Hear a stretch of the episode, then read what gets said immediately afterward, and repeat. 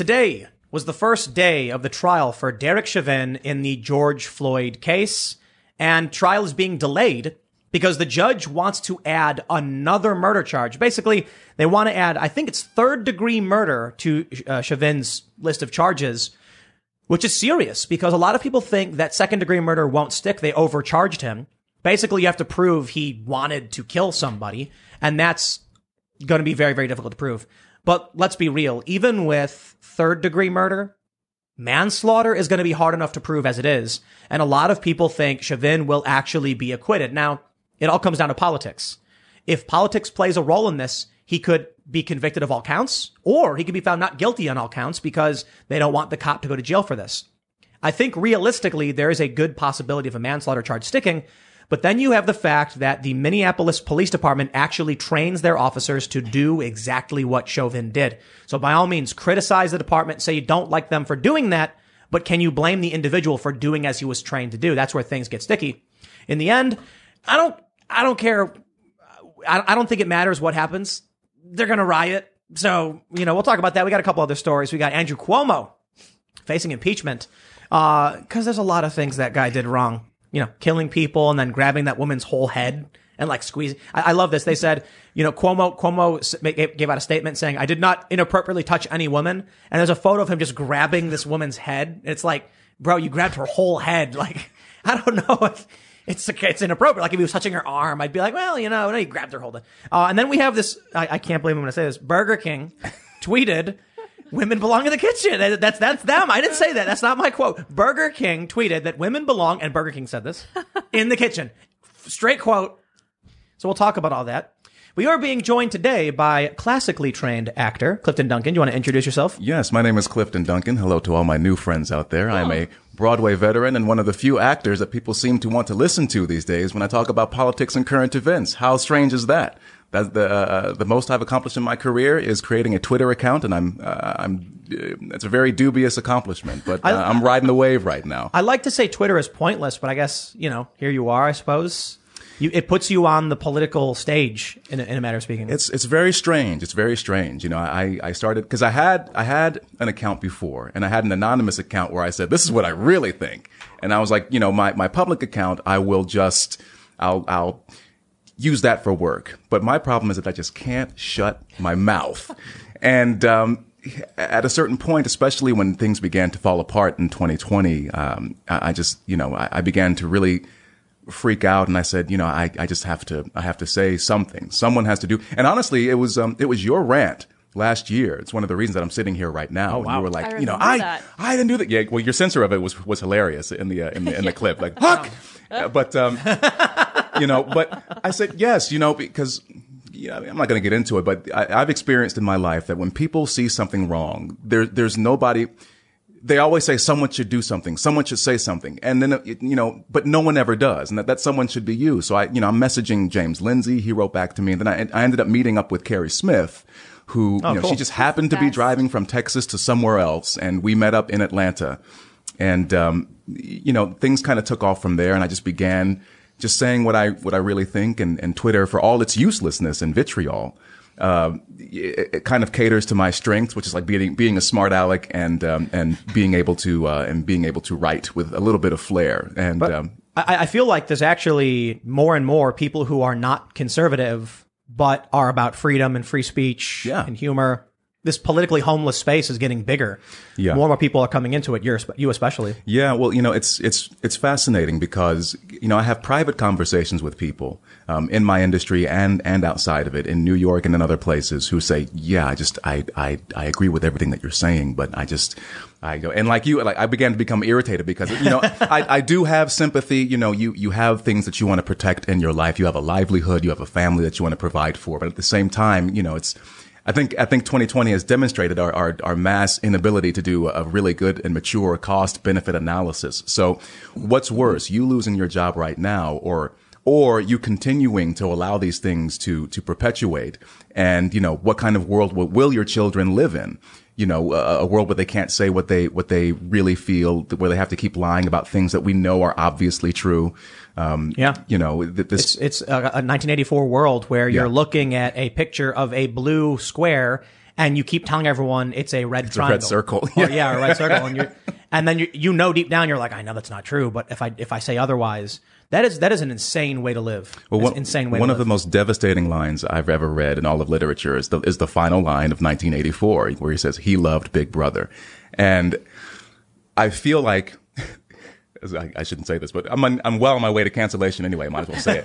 but th- but that's what I feel like because now, at least in my industry, there you know you go and you do a meet and greet at the first day. and People say, well, you know, say who you are and what your role is and and what you're here for, and also share your pronouns. And I feel like if I if I do that, now I have no problem if someone wants to be addressed in a certain way, but don't compel me to do that. And I feel like Yeah. if I do do that, then in a way that's me saying, well, I love Big Brother. I'm I'm going along Right. with with this with this ideological bent that I don't really understand and that I, and that I can't embrace fully. I have serious issues with that. And uh, You can always culture jam and Culture say jam? like, my pronouns are alilala and la la la la la. and then when they ask you to repeat it, be like, you didn't ask anybody else to repeat it. so like, I agree with you. If someone, you know, if somebody has particular pronouns, I don't care. I'll, you know, I'll call you, I'll address you as you, you want to be addressed because I'm seeking to communicate with you and trying to build a certain level of, you know, respect. Yeah, yeah. But if someone asks of me, it's like, oh, if you want, if I, I, you don't want, you don't, you don't want to ask me to play these games. Like to engage in this stuff because I just I just get weird with it. Well, it's also like you know, is there is there really any mystery as to what pronouns I might go? I'm six three with broad shoulders and a baritone voice. Are you really confused? As Caesar? to- no, no, Tim. Huh. That, that's a nice attempt, but uh, it doesn't it doesn't quite fit. Not quite. Him? Did I get it that time? That works for me. All right, hey, there we go. Him with a Y. It's like a warm Yeah. glove. It fits perfectly. It's perfectly. HXM. Okay. Him. It's too much. All right, all right, all right. Him. Let's. Uh, uh, we also got Ian. He's Yeah, hey everybody. Ian Crossland, what up? What up, Clifton? No, okay. You, you said hello to everybody else, but when you're talking to Oh, me, snap. I see how it is. I'm it getting is. real with you. You're trying to you're trying to ingratiate That's how I yourself to me? communicate. That's by the right. by the way, Yes, before we came on air, this is hilarious. Like we, we were talking about how I, I don't know why, but only leftists seem to automatically see black people whenever there's an ape or a gorilla or something. What the heck? all right. So, so, all Crazy. right, so let's let's we'll, let's Because get some context calling real us quick. monkeys Gotta as read humans. There, there's a there's a It's the very stuff. let's we'll just get we'll just get the context real quick. There's a very very big Instagram model who wore the Timcast IRL shirt. Yeah. She got like almost 11. She got 10.6 million followers, and this is just like the, one of the coolest things ever. So um, I don't know if I should shout her out because I don't want to you know draw undue political attention, but she's a very very big influencer. And she has two different posts. So she's wearing the I am a gorilla t-shirt, which is just meant to be a silly meme about, you know, Alex Jones. It's not really political. It doesn't even reference Jones. It was just something from the show that we thought was funny that people seem to like. You should, con- th- there should be no message, message conveyed other than I am a gorilla and a picture of a gorilla.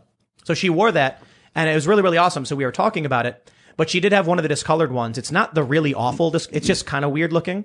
And then you, you you made a comment about the left. Whenever they see stuff like this, they immediately think of black people.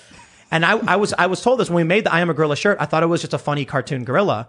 And leftists actually said the shirt was racist just in and of itself being a gorilla. And I was like, now that's racist. Yeah. Like, yeah, it just you, so your point was if you want to elaborate. it's like no. It, I mean, there's not a real point to it. It's just uh, you know, you know, I, I kind of point out absurdities and things, and it's just I, I, I, I don't know what kind of person you are if when you see a primate, you automatically think of black people. I think you need you need to seek help. you gotta clean well, your no, no, room, like, listen, man. listen. Like Robin DiAngelo says she's racist. Yeah. She's so that's, honest. I, I think a lot of people like us who are just like regular moderate liberal types, by a lot of people listen to the show, regular moderate conservative types, don't think of black people when they see, you know, cartoon gorillas or whatever. But it's no surprise then that these racists on the left, they do think it. They literally tell us they're racist. Yeah. Why Yeah. would we doubt their own words? You know what I mean? I think, oh, just saying black and white is super, not, it's not necessarily racist, just ignorant because our skins aren't black and white. Like you have like a mm. brownish hue. I've got Well, a they do that pinkish too, hue. though. Like we're not, I'm not white. My skin is not. This Well, is white. Well, even then, that, that, that in and of itself is just way too broad. I mean, people say, well, you know, black people. I'm like, okay, are they Nigerian? Are they Trinidadian? Mm-hmm. You know, are, are they, are they, are they Jamaican? You know, where, where are they from? I lived with, um, a couple of, um, Alvin Ailey dancers in, in New York City up in, in Harlem. And one of the girls was a, a, a Canadian immigrant with Jamaican ancestry. I called her I called her a Jamaicanadian, but, but she had she had no accent. So, but here in America, they they would call her an African American. I'm like Right, that doesn't right. that doesn't make sense. But I had an ex girlfriend who is Nigerian who was raised here who could legitimately be called an African American. You know that, that's why I never use that term. I, I- just say I- Black American. I worked with a guy who was an immigrant from Haiti and he was here on a work visa, not even a citizen. And we were talking about the absurdities of like these forms they make us fill out in these jobs. And he got really mad. And he was like, they keep calling me African American. I'm from Haiti. Yeah. And like, it was serious because he was proud of his country and like it meant something to him. But they kept calling him, first of all, he wasn't from Africa and he wasn't from America. Yeah. But like that was stripped away for this, for the sake of political correctness. that's what they do. I won't put white or Caucasian on forms. I'll put other because I'm not white and I'm not from the Caucasus. Well, you're allowed to do that now. Yeah. Yeah. Uh, yeah, like the Caucasus region, like Crazy. all from Georgia, from America, Europe or Like, I'm from Ohio. All right, all right. Let's uh, we'll, we'll- let's get into the first story. Don't forget, we got Sour Patch. Let's press Oh on the yeah, buttons. I'm in the corner. I'm One of pushing the- the button. This is going to be a great conversation. Very long intro, but uh, before we get started, go to timcast.com and become a Yes. member because we have just like we are building this massive library of exclusive members only content. Oh, I love it. About a whole bunch of crazy things with a whole bunch of crazy awesome people. We got James O'Keefe, we got Sidney Powell, we got Blair White, we got Matt Braynard, we had uh, Ben Stewart in the last segment talking about ancient alien civilizations, maybe already dead, and DMT as some kind of path towards another reality. If you're into that, all kind of all that kind of weird stuff. Otherwise, we got Jack Murphy saying progressives can't be alphas. Immediately, I know many progressives are going to be like, I challenge that assertion, and uh, you should listen to it because it's actually an interesting debate. I totally argued with Jack on that point because I dis- I disagree. TimCast.com, become a member. Don't forget to like, share, subscribe. Let's get to this first story. Let's get to the big news. Ladies and gentlemen, Star Tribune reports Derek Chauvin trial. Court adjourned for the day. Jury selection expected to begin tu- uh, Tuesday unless appeals court intervenes. They say motions were reviewed during a short one hour session in the afternoon. Case resumes Thursday. They say jury selection was delayed for at least a day in the murder case against Chauvin uh, charged with killing George Floyd. Hennepin County District Attorney Judge Peter Cahill said he wants to hear from the state court of appeals about the prosecution's de- desire to revive a third degree murder charge to the counts of second degree murder and manslaughter in Floyd's death last May, which was captured on uh, captured by a, on a bystander's cell phone and broadcast around the world. Cahill, who threw out the disputed count last fall, said the prospective jurors home for the day ahead of bringing them back. Oh, he sent the progressive jurors home for the day ahead of bringing them back on Thursday. This is where we're at so far. And outside of this news about the delay, we also have, they've set up barricades already. 2,000 National Guard being called in. This is, this is always the craziest thing. I'm like, when, when, you know, we're putting these videos together and trying to figure out what the, the right title should be. It's like, do we mention 2,000 National Guard called into Minneapolis because they're scared? People are going to go crazy, or do we just give you like the straight facts? And I was like, let's just, you know, let's avoid the like the ah, you know, National Guard's coming to get you. But I think it's fair to say, no matter what happens, I think we'll see riots. You know, I don't know, I don't know what you think. it's uh, it's it's not going to end well. I mean, th- there was a I wish I remembered his name, but there was a guy who wrote a piece on Medium, um, way way uh, around the time that all this stuff was was going on, and he mentioned, you know, it's it's a part of. Um, the MPD's code, like they're allowed to to use the, the knee on the neck or something like that in, in, Right. in terms of restraint. And uh, I mean, his his whole argument was that it's likely that Chauvin is not going to be convicted of first degree murder. I just don't think these charges are going to stick. I think Second, they're pol- second, second, second degree murder. They're, they're Right. trying to add third. So I mean, I just I don't know how these charges will stick, but it's also. I mean, this this is a huge sticking point for me because it's yet another in this litany of stories that involve law enforcement and a black person uh, being being killed that um, that are completely distorted by by the press, and you you, you take this string of incidents or you, or you, or you create this string of incidents. You know, you, don't look at them on an individual basis. You know, for me, the Eric Garner case, that was more of a gray area. But then you have like the Walter Scott case where he got shot in the back and it's a clear cut case of, of murder. I think, I think that cop is actually serving, uh, 20 years Oh, in prison. was was that the one where the guy was running away? he was and, running and away the cop just and the like cop just pulled it, bam, and shot him. Right. Like that kind of stuff. You're like, you know, I think, uh, I think the Philando Castile, um, um, shooting was also a bad shoot, but there's, but and the, the, NRA is, that, that was the that was the one where he had le- he legally owned a gun oh, right, right, right, right, right, and right. the cop panicked and shot him anyway. That made me angry because I was like the NRA should have been out here in two seconds. Right. Well, see, and here's the thing on top of that, because there are, there are many channels on YouTube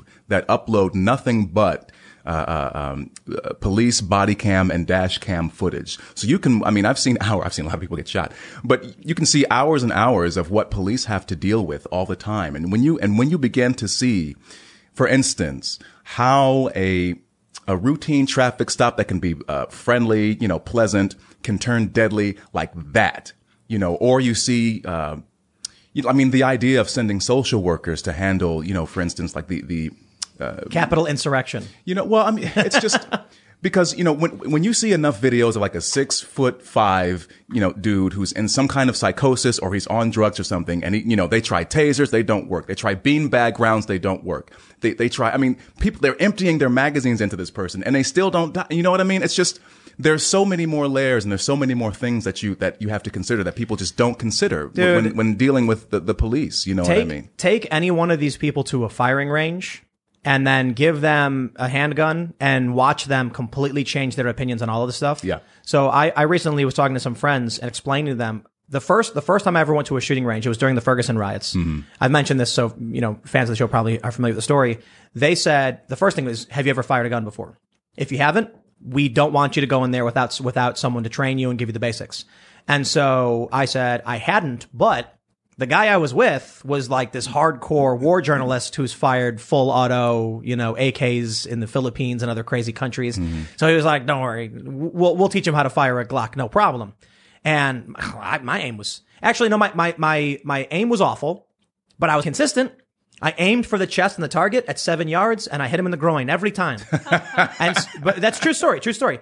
Uh, I was like, I was very aware of how I was holding my body, and I could I could repeat that same position, but I was just shooting low every time. And they told me I was probably pulling my hand down when I was pulling the trigger, and they tried giving these pointers. I, uh, what they told me was the average person that they give a handgun to can't hit the target at seven yards. And believe it or not, the other people who were with us, they couldn't hit this thing. I was, I was amazed by like how bad everyone's accuracy was. Now you imagine you're what, 20 yards away? The, the Mythbusters did this thing where they're like, a person with a knife can close 21 yards Yes. before the cop can get his gun out. So the, the average person in a panic situation, a cop, even with certification of some sort, it's a high intensity moment.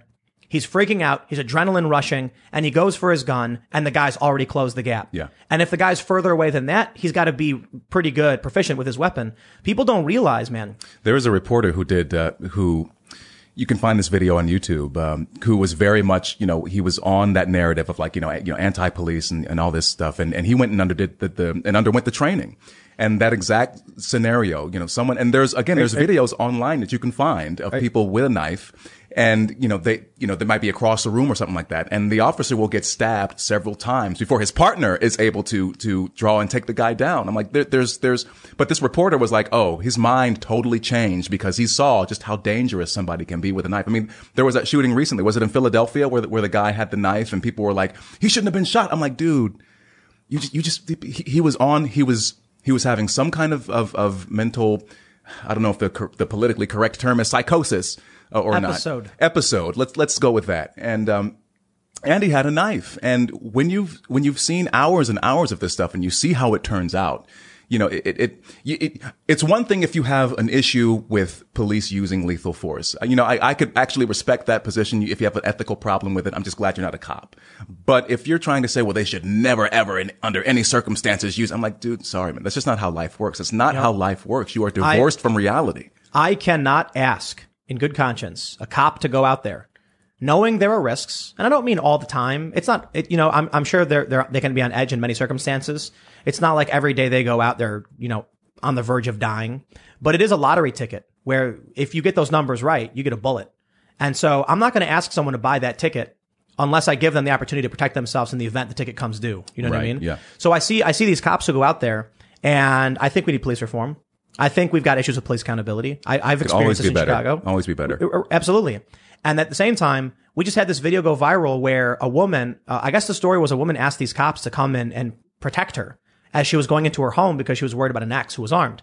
And so the cops are like, he has a weapon. Let us know where the weapon is. And they're, it seems like they're with her to protect this woman. Dude barges in the door and she starts shooting like crazy. This is a reality, man. When, when, when you have to deal with the, the, like the violence and the anger.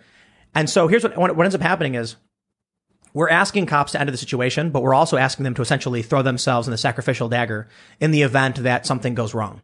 So you have, I think the, the George Floyd thing was a very, very tragic case with a whole lot of problems. And I do think that, uh, Chauvin bears some responsibility for this. That's why I said manslaughter may actually be, uh, an actual outcome. And the reason for it, he, he, he remained on the neck three minutes after Floyd was unresponsive. And so maybe you argue that the training says that's what you're supposed to do because it allows them to breathe. Maybe your argument is he should have sat him up and then provided rendered aid or something. The challenge is, you know, so like I said, they might actually say manslaughter. Like, mm. you know, you could have done something. You were the one who restrained him and the restraint was part of the, you know, his reason for death. But you have many circumstances where, well, let me start by saying this. You have many circumstances where cop, cops screw up. Philando Castile, legal gun owner in his car, telling the cop, I do have my legal gun, and the cop panics and shoots him anyway. Mm. That's messed up. But then you have, you know, these, these circumstances where in that one viral video where these two cops are trying to subdue a guy and then he runs to his door, grabs the gun and just shoots both these cops like crazy. That, that's, that's real life. These things happen. I think is that the video where, where the one cop just starts this he lets out this blood curdling yeah. shriek and then it's just silent after he gets I mean yeah that's that's it's, some chilling stuff. It is. You know, but you have that. to but you so, have but you have to be aware of that kind of thing and that kind of danger before you can really offer any sort now, of nuanced opinion on these kinds of matters. And now, and now think about it. So for for all the things I've seen wrong, like you mentioned, was the Michael Scott case. Yeah, Cop Walter Scott. Walter Scott. Sorry. Yeah. Michael Scott is from The Office. Yes. Great actor. Not him. No, sorry.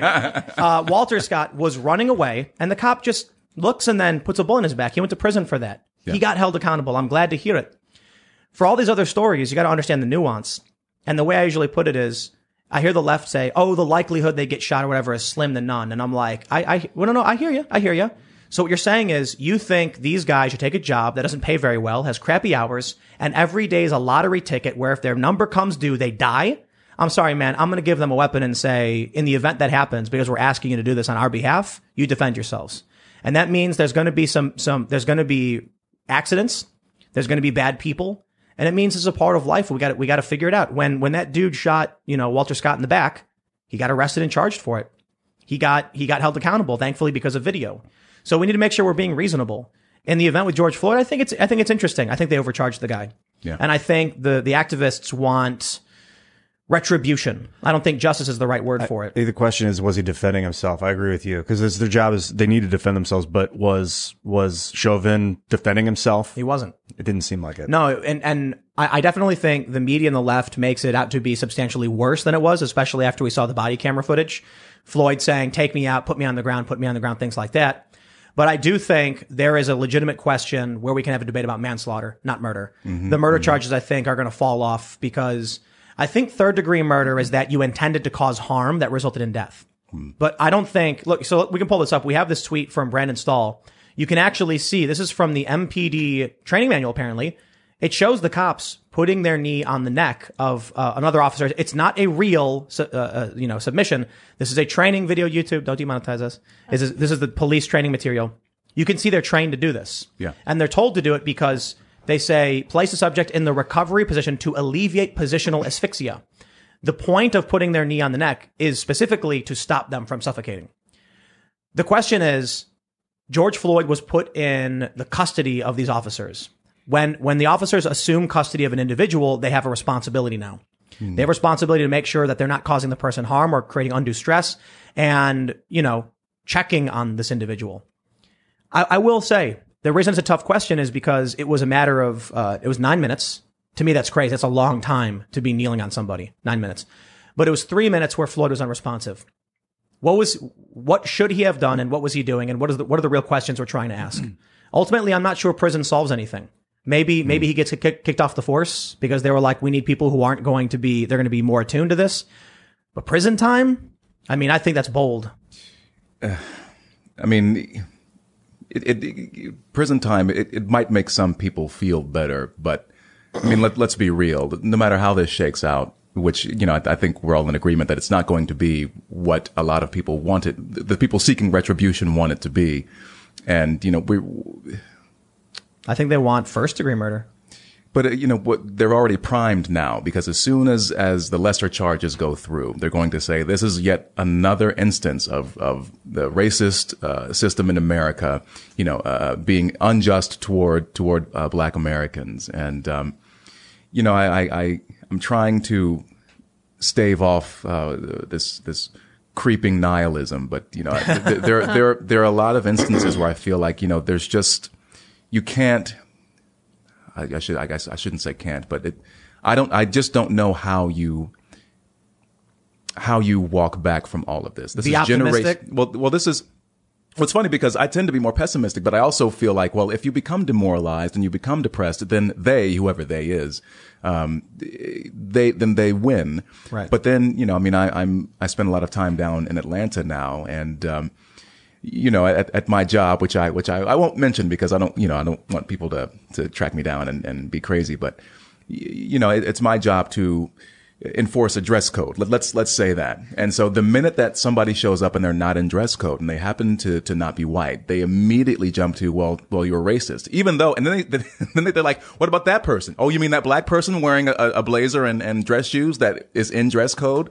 Okay, if there are black people inside, then how is it racist that you can't get inside? But that's where people, that's where their mind jumps to Right, right, immediately. right, But this right. is, Do they call you racist? yeah. Oh, oh, Uncle Tom. They, you know, they call me a house Negro, except they don't, they use the other N word. Hmm. Um, you know, it's just the most, one of the guys I work with is South African. I'm like, how much blacker can you get than someone from Africa? and yet they call him the same kind of things when he's, when he, you know, we're just It's enforcing about these rules. It's about power. But it's, but it's deeper than that though, because, you know, I, I think about the, the average life of a, say a black kid in America and, you know, they, they wake up in the morning, they, they go to school and what are their educators telling them? Oh, America is racist, you know, Civil War, Abe Lincoln, MLK. They, you know, their favorite athletes, their favorite comedians, their favorite uh, musicians, they all have this same sort of message. They go on social media, they watch the news, it's the same message. It's, you know, their, their relatives, their friends and family are all saying the same things to them. So this is a constant inundation of this worldview that says that white people are evil, America is racist, and this is generations and generations now. And, uh, I, you know, again, in my darker moments, I say, how do you combat that? You know, and, and, you know, someone like, someone like me comes along. And, and here's, and here's another irony of it, because when I was a kid, it was the other, you know, people think that I was born with a silver spoon in my mouth. That is not true at all. But, you know, I grew up in, you know, around working class, you know, sort of more on the poor and, and poor, poorer end of things. And, because of the way I carry myself, the fact that I had the temerity to uh, turn in my homework on time, or at least to try, uh, I was accused of acting white.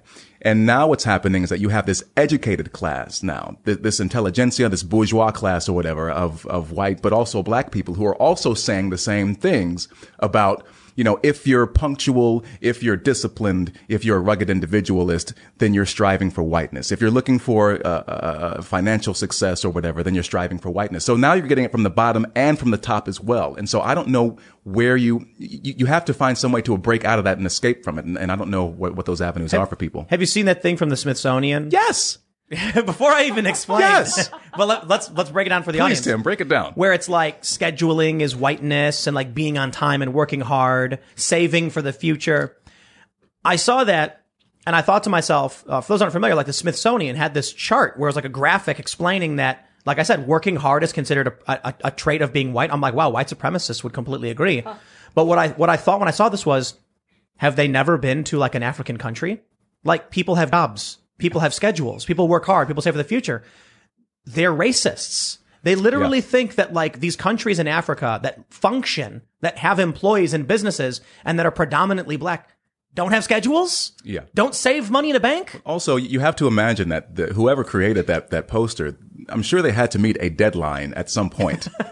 you, know, they, they they had to they had to be able to compose uh, uh, compose their sentences properly and make their points. You know, it, it's it, Follow their their their their schedules. their their their schedules. It's it's this um. I mean, I had an argument uh, with one of my Harlem roommates actually, and, and he actually was mad at me. I, was- you know, I was talking about striving for financial success. He was like, he's like, man, that's just. He reacted, he's, man, that's just another way of striving for of trying to be white, man. And I was like, uh, there's a lot of Nigerian and Japanese businessmen, I think, who disagree with that notion.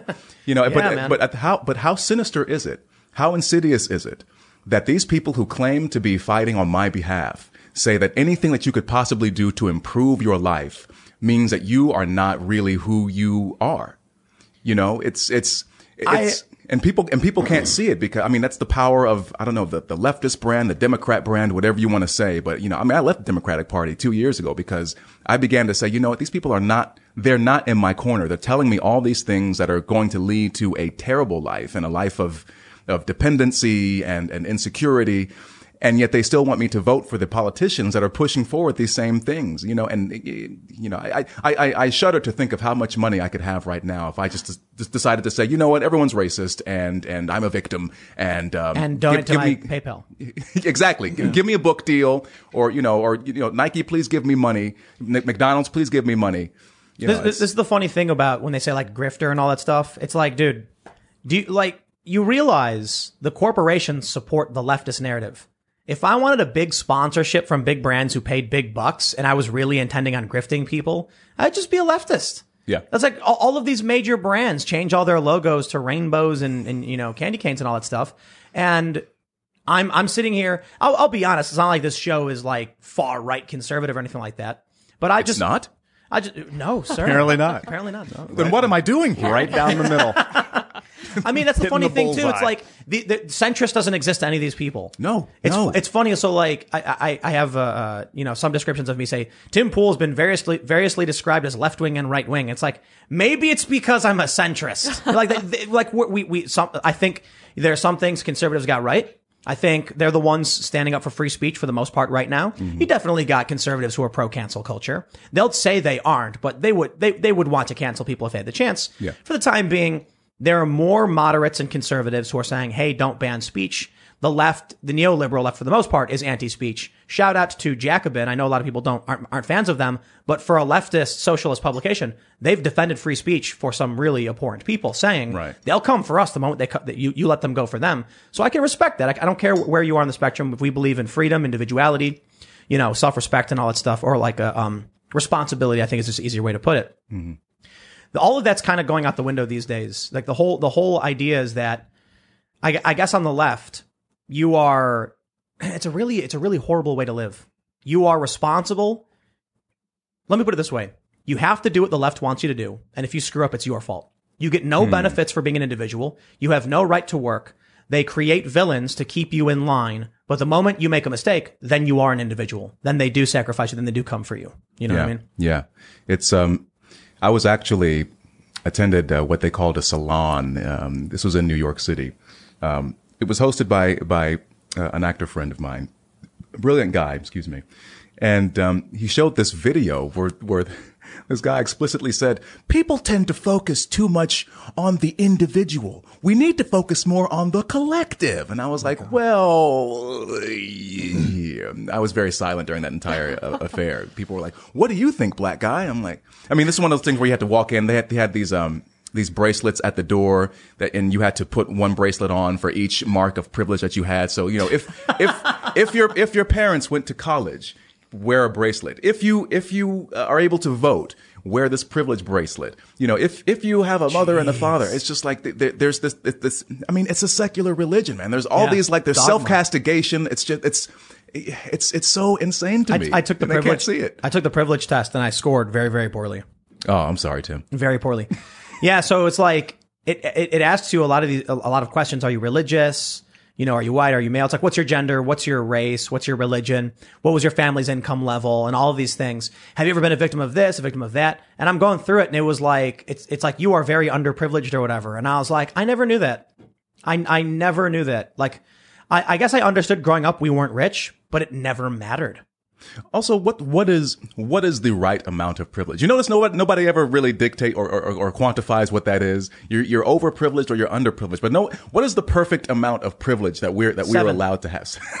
I, I don't know because I know people. You can't quantify it. That's the problem. I know people that were born in pretty much the same situation as me, strong family, and part of like they looked like their surroundings, so like they had that familiarity bias. I'm, I don't even think it's a racial thing. I think it's like if you're familiar with your surroundings, you know, a, a- someone looks it's like, like me in a in a Bret Weinstein in- in- basically says this. Yeah, yeah, and but they're like losers. No offense to you guys if you can hear me out there and you know who you are, um, but they never made much of themselves. But they had that. They still had that privilege. And then I know people that I had to. str- I was a huge nerd. I mean, look at me. I, I was like pushed around in school. I would talk like this in school, and people would be like, "You're get out of my," you know, Weirdo, much weirder nerd. things than that. Yeah. It was hard, I, but I had I had some privilege, but you have to strive to make something yourself, regardless of what kind of privilege. So the privilege is not gonna is not gonna give you the success. You have to take that. No, you, you know, you know, I, I read something interesting. Uh, I was talking to a friend of mine, this guy I know, and he said that he was shocked. He was not that he said it, it's shocking that we don't teach Juneteenth in schools. And I said, bro, they taught me Juneteenth in school. I think the issue is your school didn't teach you Juneteenth. So I don't know where you went to school. In the city, yeah, we we we, we talked about it. I, I'm not going to pretend like the school celebrated or anything, mm. but I remember like opening up the book and then reading about you know this history, and I think the issue was like where he grew up in his community. Perhaps his community didn't like. There's certain stories and certain things they didn't think were as relevant, so they ignore them. It's not like you're going to teach literally every child, every grade school kid about every bit of history. And I thought it was interesting that he said that because I was like, first of all, it shows you that your experience is, is, you think your experience is the world's experience. You think because they didn't teach you that I wasn't taught or other schools don't. That's just you, man. Yeah. And it's, it's, it's really funny because, uh, uh, I don't know, if you're familiar with Ryan Long, the comedian? Uh, I, I know who he is, but I'm not. He's got a new bit and it's brilliant where it's basically a therapist telling the woman no matter what she does wrong, she should tell the world to change instead of her. So he's like, when, when she's like, you know, I can't seem to find a good guy, he's like, have you considered writing an article telling men what they can do better? but it's a, it's a good point because when I hear people say like, why aren't schools teaching this? I'm like, bro, they do. Not all of them and not yours. So maybe there's an argument, but then why don't we teach the Holodomor? You know what I mean? Like you choose what you think matters to you. See the problem? I'm not here to to disrespect anybody's struggles or plights, and I also don't know what what history is more important based on privilege. Is the Holodomor ignored because it was white people? Oh, I'm sorry. Yeah. The Coalition of Communities of Color said that Slavs, Slavic people are are people of color now. So does that mean that we are ignoring a, a, a genocide of people of color in the, in the Holodomor by not teaching this to grade grade school children?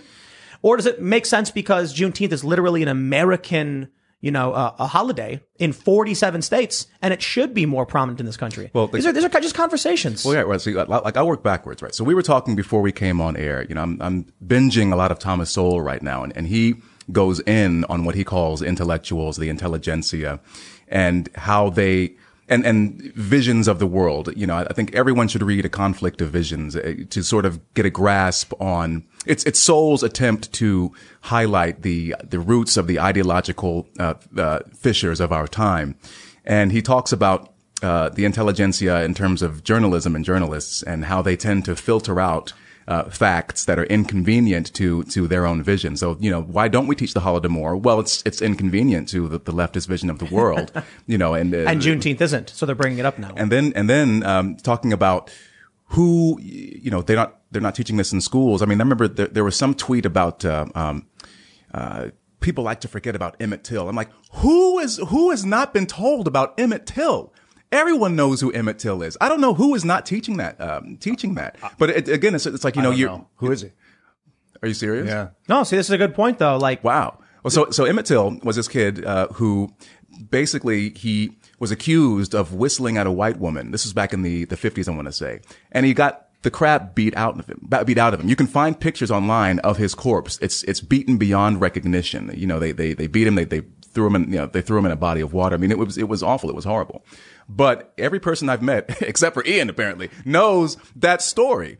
And uh, but this idea, like we're not teaching this, is is is wrong. The last thing I want to say, just working back a little bit, is that Juneteenth, June should be Black History Month. The one stereotype, that, the one stereotype out, that I will accept about Black folks is that we do not like the cold. They gave us the shortest, coldest month right? to celebrate all to celebrate our history. Why June's is that? nice. and, and That's you- just ridiculous and to th- me. But but even better when you said June June should be Black History Month. I'm like, that is the month of Juneteenth. Like, exactly, it, it makes be a good, sense. you It know. make, I'm launching a campaign right now. No, I'm kidding. Can you guys briefly, per, and forgive my ignorance, explain Juneteenth and the Holodomor? Can you explain those really quick? Oh God, Holodomor basically uh, Stalin uh, lots of policies that led to uh, starvation of millions of Ukrainians. Um, the New York Times, uh, famously uh, under a journalist named Walter Duranty, who has an award named for him, and this guy later won a Pulitzer Prize, which the New York Times has not rescinded. Um, he deliberately filtered out, as I said before, the information about the Holodomor. Uh, and meanwhile, there was another British journalist, and I, ah, I, I wish I remembered his name, but he was actually reporting what was going on, and he got smeared and So- impoverished. Long story short, Holodomor was a genocide of Ukrainians. The Soviet Union took all their food away from them, basically, and they all just started starving to death. It's brutal, And horrific. Juneteenth, I've heard a lot about it, but I would love for some clarification. Oh, I, I, I don't remember what it is. It's like it's like the uh, emancipation. It's uh, the it's it's essentially it's the June nineteenth, the celebration of the the day. I think I could be wrong. The day the uh the Union marched in Texas and enforced the end of slavery officially. It was like the last person who was still enslaved got like Oh. finally. And there's a move to make it a national holiday.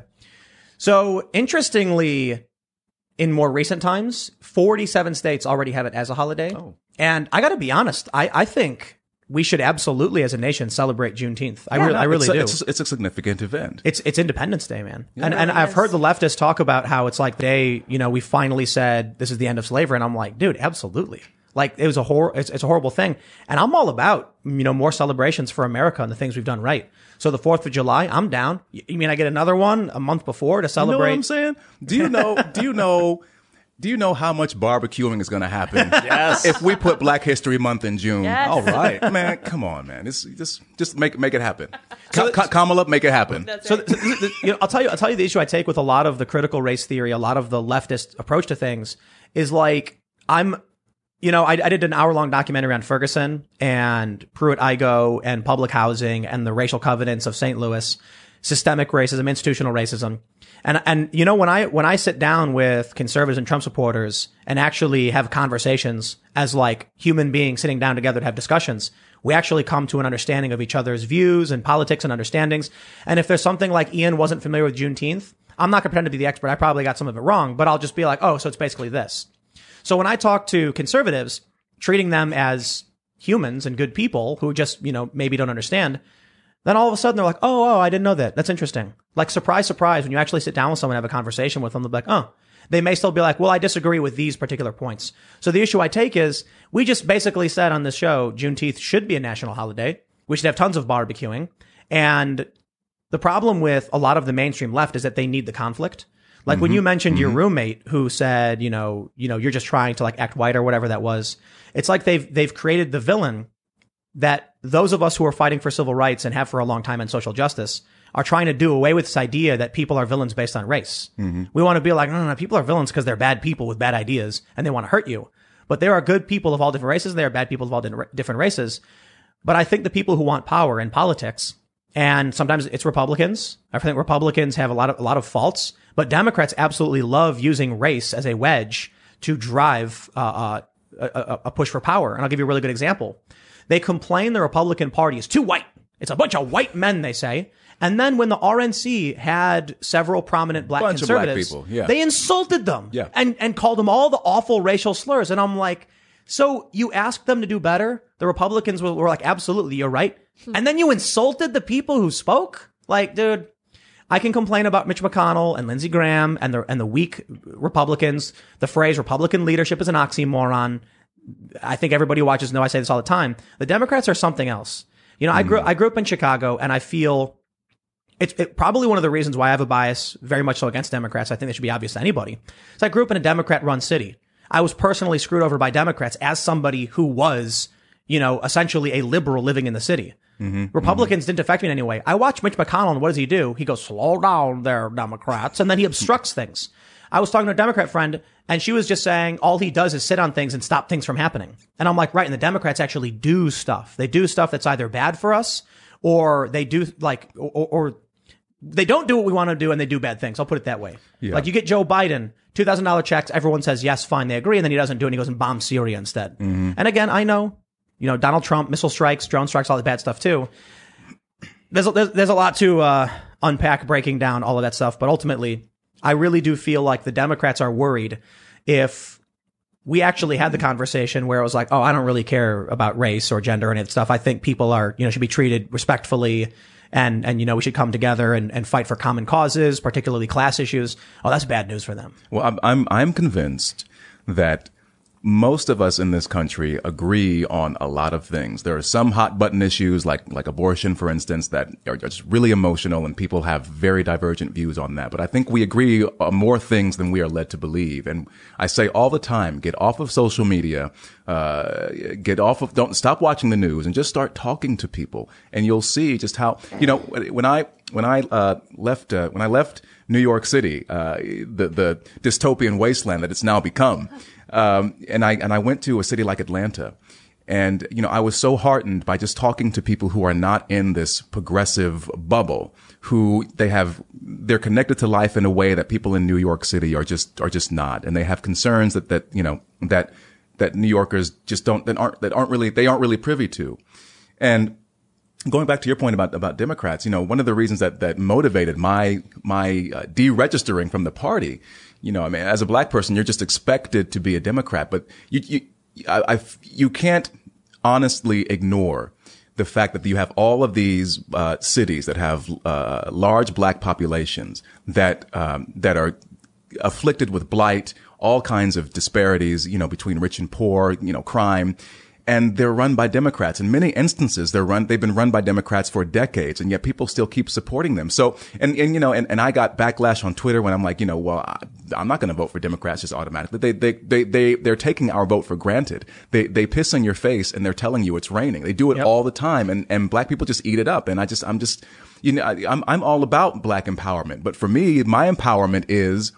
you know, not, not automatically subscribing to any one worldview or any party. It's like, you know, you want to earn my vote, then earn my vote. Don't just assume that I'm going to go there and you, you can just say things and be like, oh, white people, white people, Let's, white people. And I'm going to be like, oh, okay, yeah, I'll just go along with it. I'm uh, just not, not, that guy. I'll tell you what I see. I see a big part of the problem is, right? So you said everyone you've met knows about Emmett Till. Ian didn't. I was talking about my friend who said, you know, I'm surprised people don't teach about Juneteenth. And I'm like, they taught us when we were in school. Yeah. The irony. What these people, these these progressives and these leftists, and many of them, I get it, good natured, righteous indignation. Yeah. The problems they're talking about are in Democrat run cities, like you mentioned. so when you complain about police brutality, you're not talking about rural Idaho. You're talking about New York City. When you mention stop and frisk, New York City. When you talk about racially segregated neighborhoods like redlining, that was Chicago, the red line. It's the train line. It's called the red line. They called it redlining. These things were all happening in cities run by Democrats for like a hundred years. Mm-hmm. So maybe maybe you got issues. I, look, I've been to conservative parts of the South, very racist places. Mm-hmm. I've been to, I've been to a lot of them.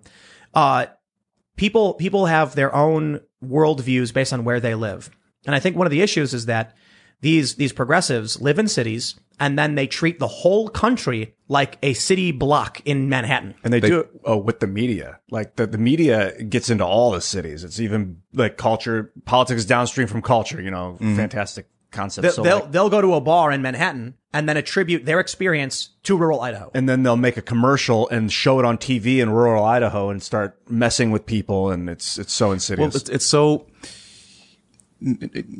having spent 15 years in New York, I mean, you, you, it's such uh, it's such an enveloping experience, and even I have to stop myself from uh, from uh, I have to remind myself that not you know this is just a really unique place to be, and not everywhere is like this, and not everywhere should be like this, and you know New Yorkers you know, they think they're smarter than everybody else and, and they think that everywhere should be like New York. But then when you leave New York, people are like, man, I don't like New York because I don't care you're from New York. What, right. You, you know, you, you, Yankee, yada, yada, yada. Like they, they just, they just don't care. Nobody thinks that, nobody thinks that, that New Yorkers are as cool as New Yorkers do. Yeah. Were you in Manhattan? Oh yeah. People oh, yeah. in Manhattan were like, Brooklyn's not New York. well, but everyone, everyone in the, and everyone in New York agrees Staten Island isn't New York. Even people from Staten Island. well, but, but, but also there's this, I mean, it's, I've, I've spoken to people, brilliant people who, you know, they say, for instance, you know, I don't like those flyover country people. People who have grown up in the lap of affluence and privilege say, I don't like these. But I'm like, dude, as soon as you leave Manhattan, the rest of the state is pretty red. Right. You know, I mean, I, you, you can go upstate, you know, and you can find, you can see Trump signs. I mean, you know, it, it, maybe even a Confederate flag or two, you know, maybe. Yeah. And it, it's, so I'm like, dude, you, you're, you're, you're even, they're bubbles. They're they're, they're, they're in the getting, bubbles. You're crapping on your own people. They're they're in bubbles, and the bubbles are actually getting smaller and sp- smaller in physical space, but denser in population. Yeah. So you go outside New York, even a couple miles, it's red. Yeah. You start yeah. seeing a bunch of Republicans and Trump supporters. And I'll say, you know, I'll I'll say this too, um, just in terms of the, the COVID response. I mean, that, that in and of itself, I mean, I feel like I have a bit of a unique experience in terms of having lived in the city at the start of the pandemic. I was one of the people, I mean, I was sanitizing my mail and my groceries back in January and February, man. I was, I was stocking up on food. I was telling my friends and family, I still have nitrile gloves left over from when I, from when I uh, stocked up on supplies. Someone on Twitter was like, so that means you robbed, uh, uh, uh, medical professionals of like much needed gear. I was like, oh my God. But, but, you know, but then you go That's what to, they were saying back then, man. They were, but don't wear masks. They said that's crazy. Yeah, thanks, uh, Surgeon General. But then when you go to um, a place like Atlanta, where it's it's way more relaxed, and then you come back to New York. I mean, New York right now.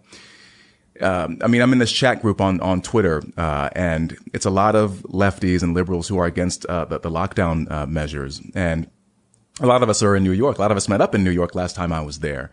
And I'm, you know, if you live in New York City, you are inundated every moment of your life. Once you leave your, your, your apartment, your, your shoebox with, you know, there's arrows on the ground telling you where to walk. There's little circles telling you where to stand, you know, inside and outside. There's, there's advertisements everywhere telling you to wear your mask. There's train announcements. There's digital advertise. There's, it's every, it's everywhere. Get, you know, get your vaccine. Stay away from each other. Mask up. Don't wear it underneath your nose. Where, I mean, it's just, it's constant. It's constant. It's constant. Then you go to Atlanta and I mean, I make this point on Twitter, like you can go get a lap dance in Atlanta right now and no one cares. You know, I mean, I work at a nightclub down there.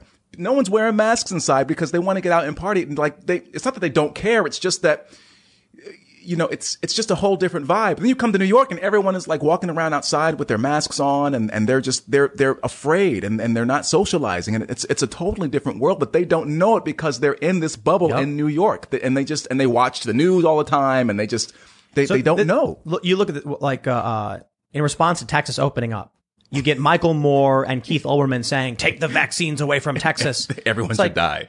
Yeah, yeah, yeah, exactly. And it's like, dude, you realize like just just like a little bit less than half of Texas votes Democrat. Like they like it was very close between you know was it Beto and Ted Cruz where they were Yeah. running? Mm-hmm. I think Yeah. it was like pretty close.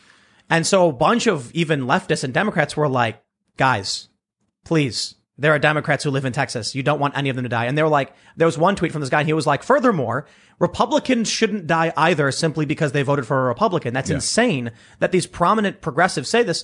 But look at, you know, look at who these people are. Limousine liberal Keith Olbermann and Michael, you know, Michael uh, Moore. They live in the, the bosom of wealth in ultra liberal cities. I don't exactly know where they're living right now, but they're totally in this weird bubble surrounded by other weirdos who think this is popular opinion. And even regular, like, even media Democrats who have all of their biases, we always complain about them. We're like, dude, dude, dude, come on. Like, we don't want Republicans to die from the virus. Yeah. We can complain about the governor and stuff, but like, Florida's been open the whole time. And I'm like, here, here, dude. Like, I agree, man. I think it's just one of the problems is that you have personalities like this, like, like Olbermann, like, Mo- like Moore, who it's, it's the definition of a grifter. You know what I mean? Hmm. They, they love to point the fingers in my direction. And I'm like, dude, I'll just say whatever I feel like saying. Michael Moore trying to rile people up to the point where he actually says, take the vaccines away, or maybe they shouldn't have vaccines. And Keith Olbermann saying they shouldn't have vaccines. I'm like, not even, not even leftists were like saying that because you actually have people on the left who have opinions. I disagree with some of their opinions. I agree with some of their opinions. And I think many of them genuinely believe what they believe. Hmm. But I look at people like Olbermann or Moore when they say, say, stuff, say stuff like that. I'm like, they don't believe any of this. They're just saying what they think will rile up enough people to get a bunch of retweets and it worked. They're they're part of they're part of the quote unquote intelligentsia, and you know I, I also notice a trend among a lot of these people. I mean, I often say that Twitter is a place where you you you can get away with saying things that would get you punched in the face in real life. And a lot of these so-called radicals or whatever, there, there's a there's a guy that I follow.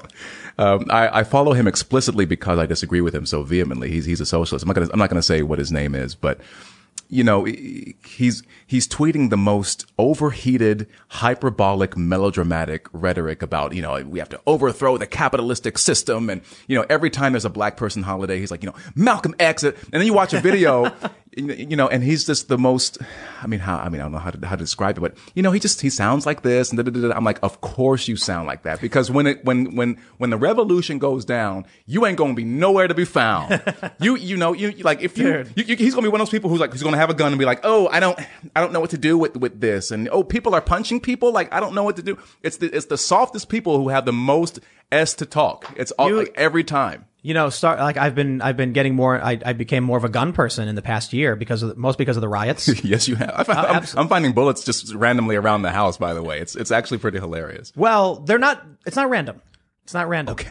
yeah, no, no, it is. It, it is strategic. Let, let me uh, out of but here. I, but I won't get into too much detail because you know security at the house and everything like that. But it isn't random. And I started, you know, I going to the range. We mentioned this earlier in the show. Like, give someone a handgun who's never fired before.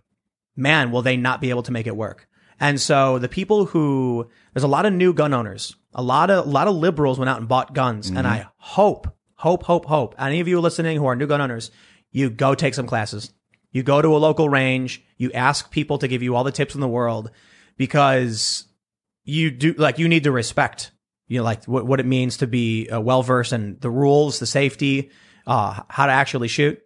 When the revolution comes, a lot of these people who are uh, you know on the left, they're not going to know how to operate a gun at all. No. And so there's a joke where a lot of conservatives say this. They were like, I, I, I can't remember exactly what the joke is. I'm sure people listening will know it, but it's something like, you know, thank you to all of the uh, liberals who are buying supplies. You're collecting them for the people who own guns, you know, which is like the conservatives. Because when it really comes down to it, what are you going to do, you know, when when people are, are are getting violent? It's the it's the craziest thing when I have these conversations with people and they don't think anything bad is happening because we are truly frogs in a pot boiling. Mm-hmm. I hear a lot of people saying like, "Tim, you were scaremongering about civil war or whatever," and I was like, "Yeah," and then like 800 people stormed into the U.S. Capitol building. I guess so. Was I wrong? Like I didn't say the apocalypse was going to have apocalypse was going to happen and like we were going to see meteors fall from the sky and the whole planet was going to blow up. I said people are going to start escalating the, the the violence and the tensions and it's literally happening. And I don't see any reason why it would stop at this point because they're still just ramping things up. kind of like a global civil war. This fi- this fifth, I was going to call it fifth dimensional, fifth generational war, but it doesn't have to be World war. one country. Yeah, but it's like a civil world war, like it's an economic world war hmm. or a political world war right now. It's a, it's a, it's a weird time of, of upheaval. You know what I mean? It's, it's very, very, it's weird. It's unique. And, and I think that's the issue too, is too, too much. We, we, we have that saying, right? Those who forget their history are doomed to repeat it. Mm-hmm. Well, there should be another saying where it's like those who think the future will be based on the past 100% are fools. I don't know. It's not a good quote, but you get the idea, right? You can't look at 1860s and be like, that's going to happen today. It's like, what are you talking about? We have phones. Yeah. You know what I mean? Like we, we have the internet. Like it, there's just, With the- artificial intelligence, this is like yeah, seriously, and and and, and, Satellites. and nuclear bombs. You know, it's not going to be the same conflict. You know, uh, uh, back in the day, I love talking about this because it's a, it's a point a lot of people don't realize. Could you imagine during the Civil War sending a message from D.C. to like Fort Sumter, and you're like, "How do we get a message there? Put it on horseback, and then it'll be there in a week." Today, it's like, let me just text Jim. Woo-hoo. Yep, you got the message. All right, they're moving out. It's just like the instant instantaneous transmission of information has changed everything. Totally, totally.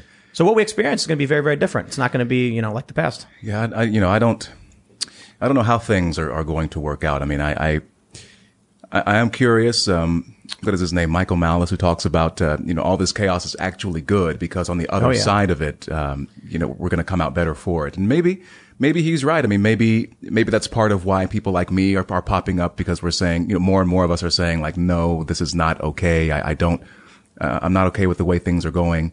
Um, but at the same time, whatever happens in terms of getting to that place, that whatever that, that proverbial better place might be. I mean, maybe that it, that actually, now that I think about it, that might be another form of utopianism in, in a way. It's like, you know, what's on the You other know- side of that? It's no place. You, you ever watch Star Trek?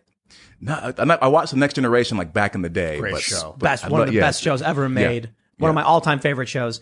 And I'm just like, I look at this vision of the future where you've got people of all different race and species. They work together. Mm-hmm. There's alliances.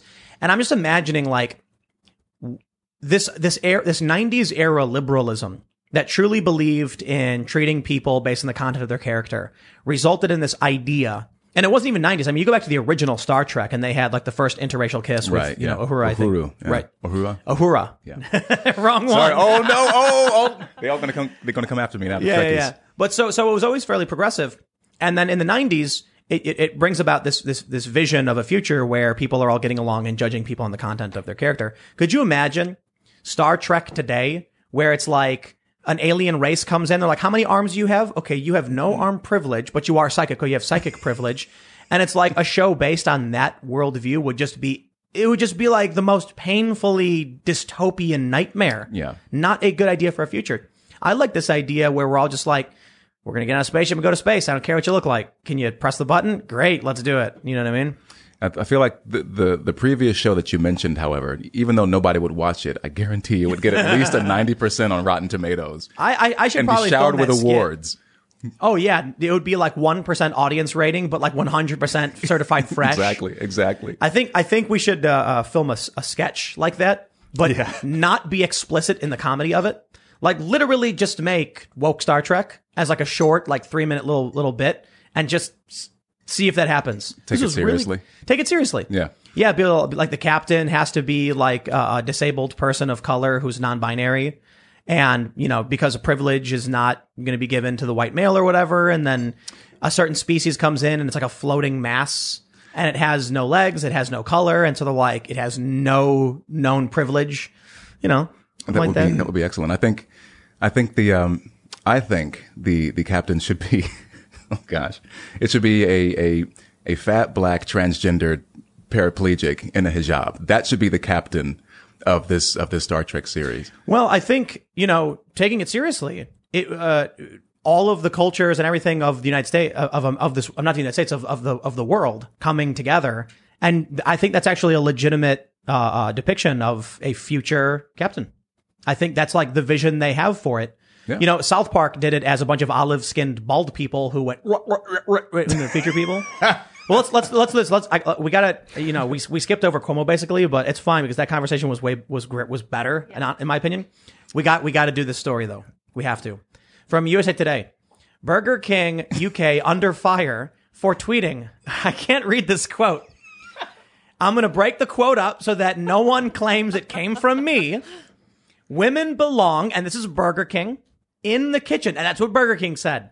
All right. Now I break it up that way because someone's going to try and pull it out of context and try and make it seem like I'm the one saying that. I do not believe women belong in the kitchen. I'm actually uh, not. I'm a, I'm a proponent of uh, uh, women succeeding in the workplace and getting beautiful salaries and, you know, uh, running companies. Uh, uh, uh, more to the point, we can all be proud of the fact that the military industrial complex is now run, Run by, by women. women. Exactly. Great strides in blowing up children. Women are killers too, everyone. Oh yeah, Fantastic. Equality. You know, but to be serious, they can be. You look at how the prison system handles women, and they treat women with they, they get less harsher penalties. That they get Less- len- more lenient sentences than men. do for Absolutely. the same No, crimes. women can be murderers and criminals and all that really awful stuff too. They can be warmongers and, and, uh, you know, weapons manufacturers and all that stuff.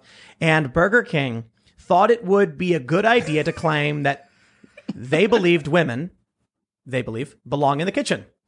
So USA Today writes Burger King's attempt to highlight gender disparity in the restaurant industry with a provoc- provocative tweet appears to have backfired.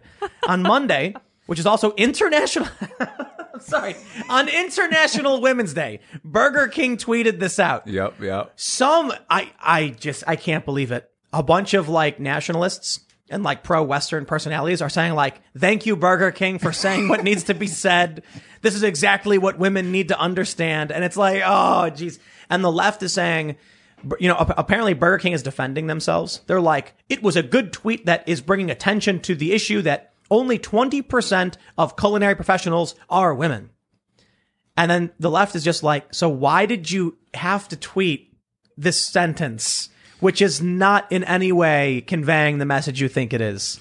If if if it had been me, I would have. Uh, I would have said that uh, I just would have called myself Burger Queen for a day, and then maybe that would have been okay.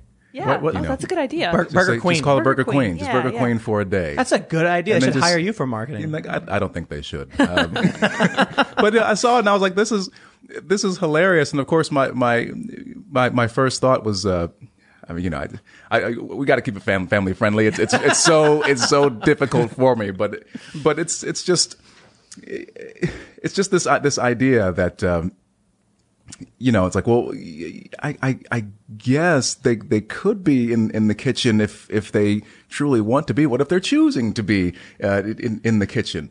You know, of Women- course, when I let them out the basement. That's right. Women have been Tina. fighting for thousands of years to to get out of the kitchen and fight the patriarchy. With a single tweet, Burger King is trying to put them back in the kitchen. I know, I know. How, how dare they? No, but it's it's even funny too. Like, so what Burger King is basically saying is that culinary professionals tend to be men, and I'm like, even even to that hmm. regard, like, is is it possibly because we have socialized to the point where we're telling women not to take these jobs and to be professionals and go and work for bigger corporations? Like, we have been screaming to our children, you know, particularly young young girls, be the CEO, mm-hmm. be the high powered attorney, be the executive.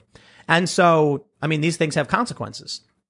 So now we're we're 20 years later, and you have a bunch of women who are going to school specifically for jobs that will make them a lot of money and give them a lot of power in corporations, not culinary arts. I I think I think for a lot of people working as a chef in like the culinary industry, it's very much about a passion for cooking and baking and, and creating food. And when you take when, when you take these kids and you tell them you'll you won't be respected, you won't make money, don't do it. What happens? You get a bunch of people who are like, I'm going to do what I what I have fun doing and what I enjoy doing.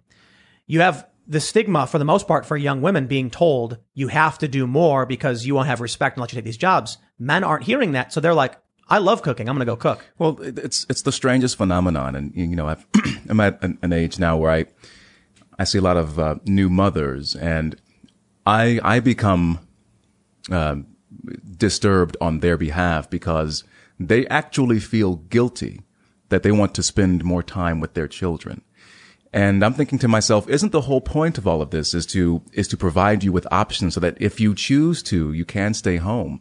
And I, I, I think this also speaks to something deeper and it's sort of related to COVID in a way, like the, the, the instinct that so many people seem to have to want to stay, just stay indoors and stay away from just living their lives. This, this devaluation of life. I mean, my, my thing is, yeah, you know, it's great if you have all these degrees and all these accomplishments, but a, I mean, every every new father I've met has said, yeah, you know, I, I, I, I got to keep working. I wish I could stay. I wish I could stay home and be with my kids. They, like they understand the sacrifice that they're making, but I, I don't find as many women who who understand that sort of cost benefit now. I, and I I wonder if it's because they've been told all their lives that they need to succeed. And I'm thinking to myself, well, we've known, you know, you can't take it with you. You can't take all your degrees and all your money with you, but your children do live on after you. Yeah. I was doing these um these uh, Shakespeare sonnets, and a lot of them have to deal have to do with uh, just fertility and uh, um, carrying on your, your legacy and your lineage. And they're, they're very wise. You know, they're, they're these 14 line poems. And within each of them, you know, he's addressing, you know, somebody. And at least in this first chunk of them, he's talking about, you know, well, you're young now, but you're not always going to be young. And when, one of the best ones, he says, you know, well, when you are old, if you have children, then your then your own youth and that and the joyous time that you had in your youth will be reflected back to you, and you can and you and that youth will live in your own youth will live forever through the youth of your children. They actually call passing your wealth down to your child succession. And that's success. I mean, the word hmm. success comes when you s- succeed, you're sending all of your things to the next generation. But even then, it's like, you know, even if we're just talking about material wealth, I mean, what other kinds of wealth are there? There's, you know, what your philosophical wealth, your, you know, emotional wealth, you, you, your, your ideas, your, your, your, your, your, your philosophies on life. Then these are also things that you can pass down to your children that, that you can't, you can't earn in a workplace or at a university. You know what blows my mind is we hear about this trope where people are on their deathbed and they say, you know, a person on their deathbed never wishes they spent more time at the office. Mm-hmm, mm-hmm. The one thing we always hear is they wish they spent more time with their family and their friends and their loved ones. There's a story I was reading on Reddit a long time ago.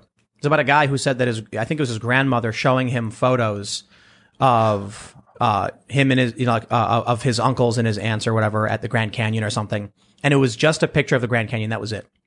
And the grandma looked at it and she was like, this is when, you know, I was with your aunt and uncle at the Grand Canyon. And then she paused and said, why did I take a picture of the Grand Canyon? I don't care about the Grand Canyon. I care about your, your, your uncle and your and your aunt or whatever. And then he was like, that that was a uh, the guy wrote the story. He was saying that was like a profound moment for me, where from now on, whenever I do anything, the photos are always of the people I'm with, not the things we've done or the or the places we've been to. That's peripheral. That's the outside. The memories we have are the people we love and care about. So I'll tell you what what really freaks me out. What I'm worried about when we constantly tell women that they should be career women, that they're, they're, they're, you know, there's a feeling some women have of social stigma. I'm not saying all women. I'm not saying it's something that every woman experiences, but I've seen uh, the conversations from from women who are concerned that if they want to be just a homemaker, they'll be in some ways socially inconvenienced or face a detriment. Like they could get divorced, and then how do they, you know, take care of themselves? They won't have respect from their peers. The issue I see is that men don't have the same biological limitation on having kids. Yep. You could be a 50 year old man and have kids, but women do have that limitation. Th- There, there are ways to mitigate that with like freezing eggs and things like that, but that is something men don't experience. So I look at these stories and I'm wondering if like the reason why perhaps I don't know. I'm not saying it's true. I'm just it's something to consider if people want to make sure they're happy. If maybe the reason why many women aren't in the culinary arts is because they're being driven towards certain professions, men won't be negatively impacted. They can tr- trounce about, waste time, travel Europe, and just do whatever they want because they can choose to have a family at you know any point. Yeah.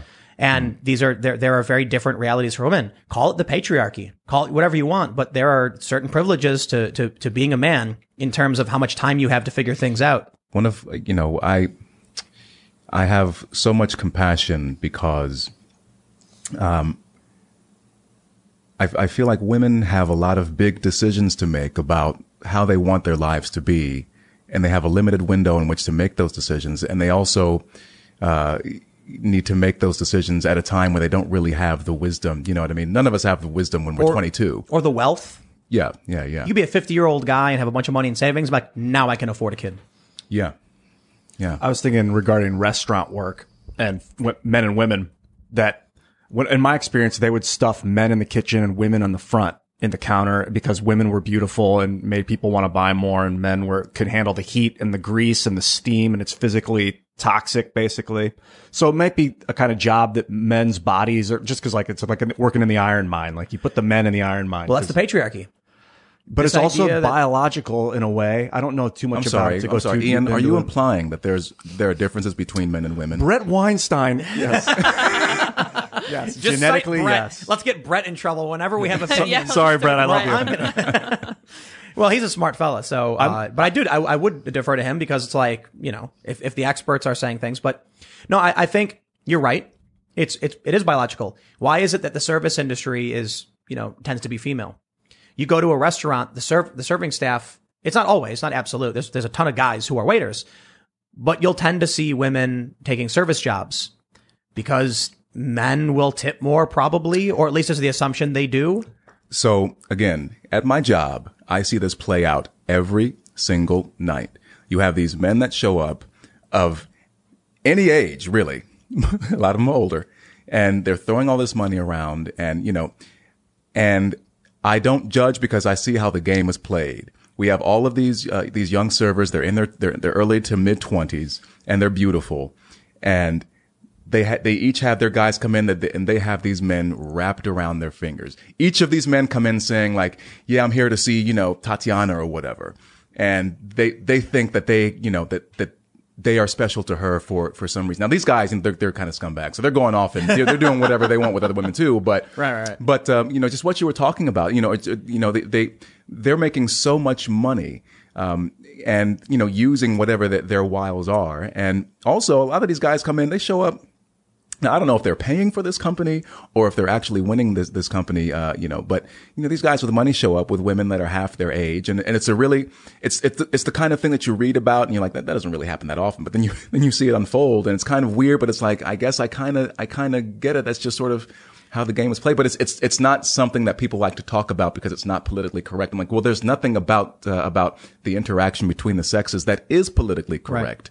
Yeah, I, I I can't remember what I was watching, but it was like some movie where there was an old guy who hired a lady of the night, as it were, and he didn't want to hook up with her. He just like hung out with her and talked about his day and his life, and it was basically like the the plot line was My he was autobiography. he was like sixty years old, He didn't have any friends and he liked, you know, he felt a, he, he got good feelings being the, being in the company of a young woman who he could talk about himself and have someone listen to him.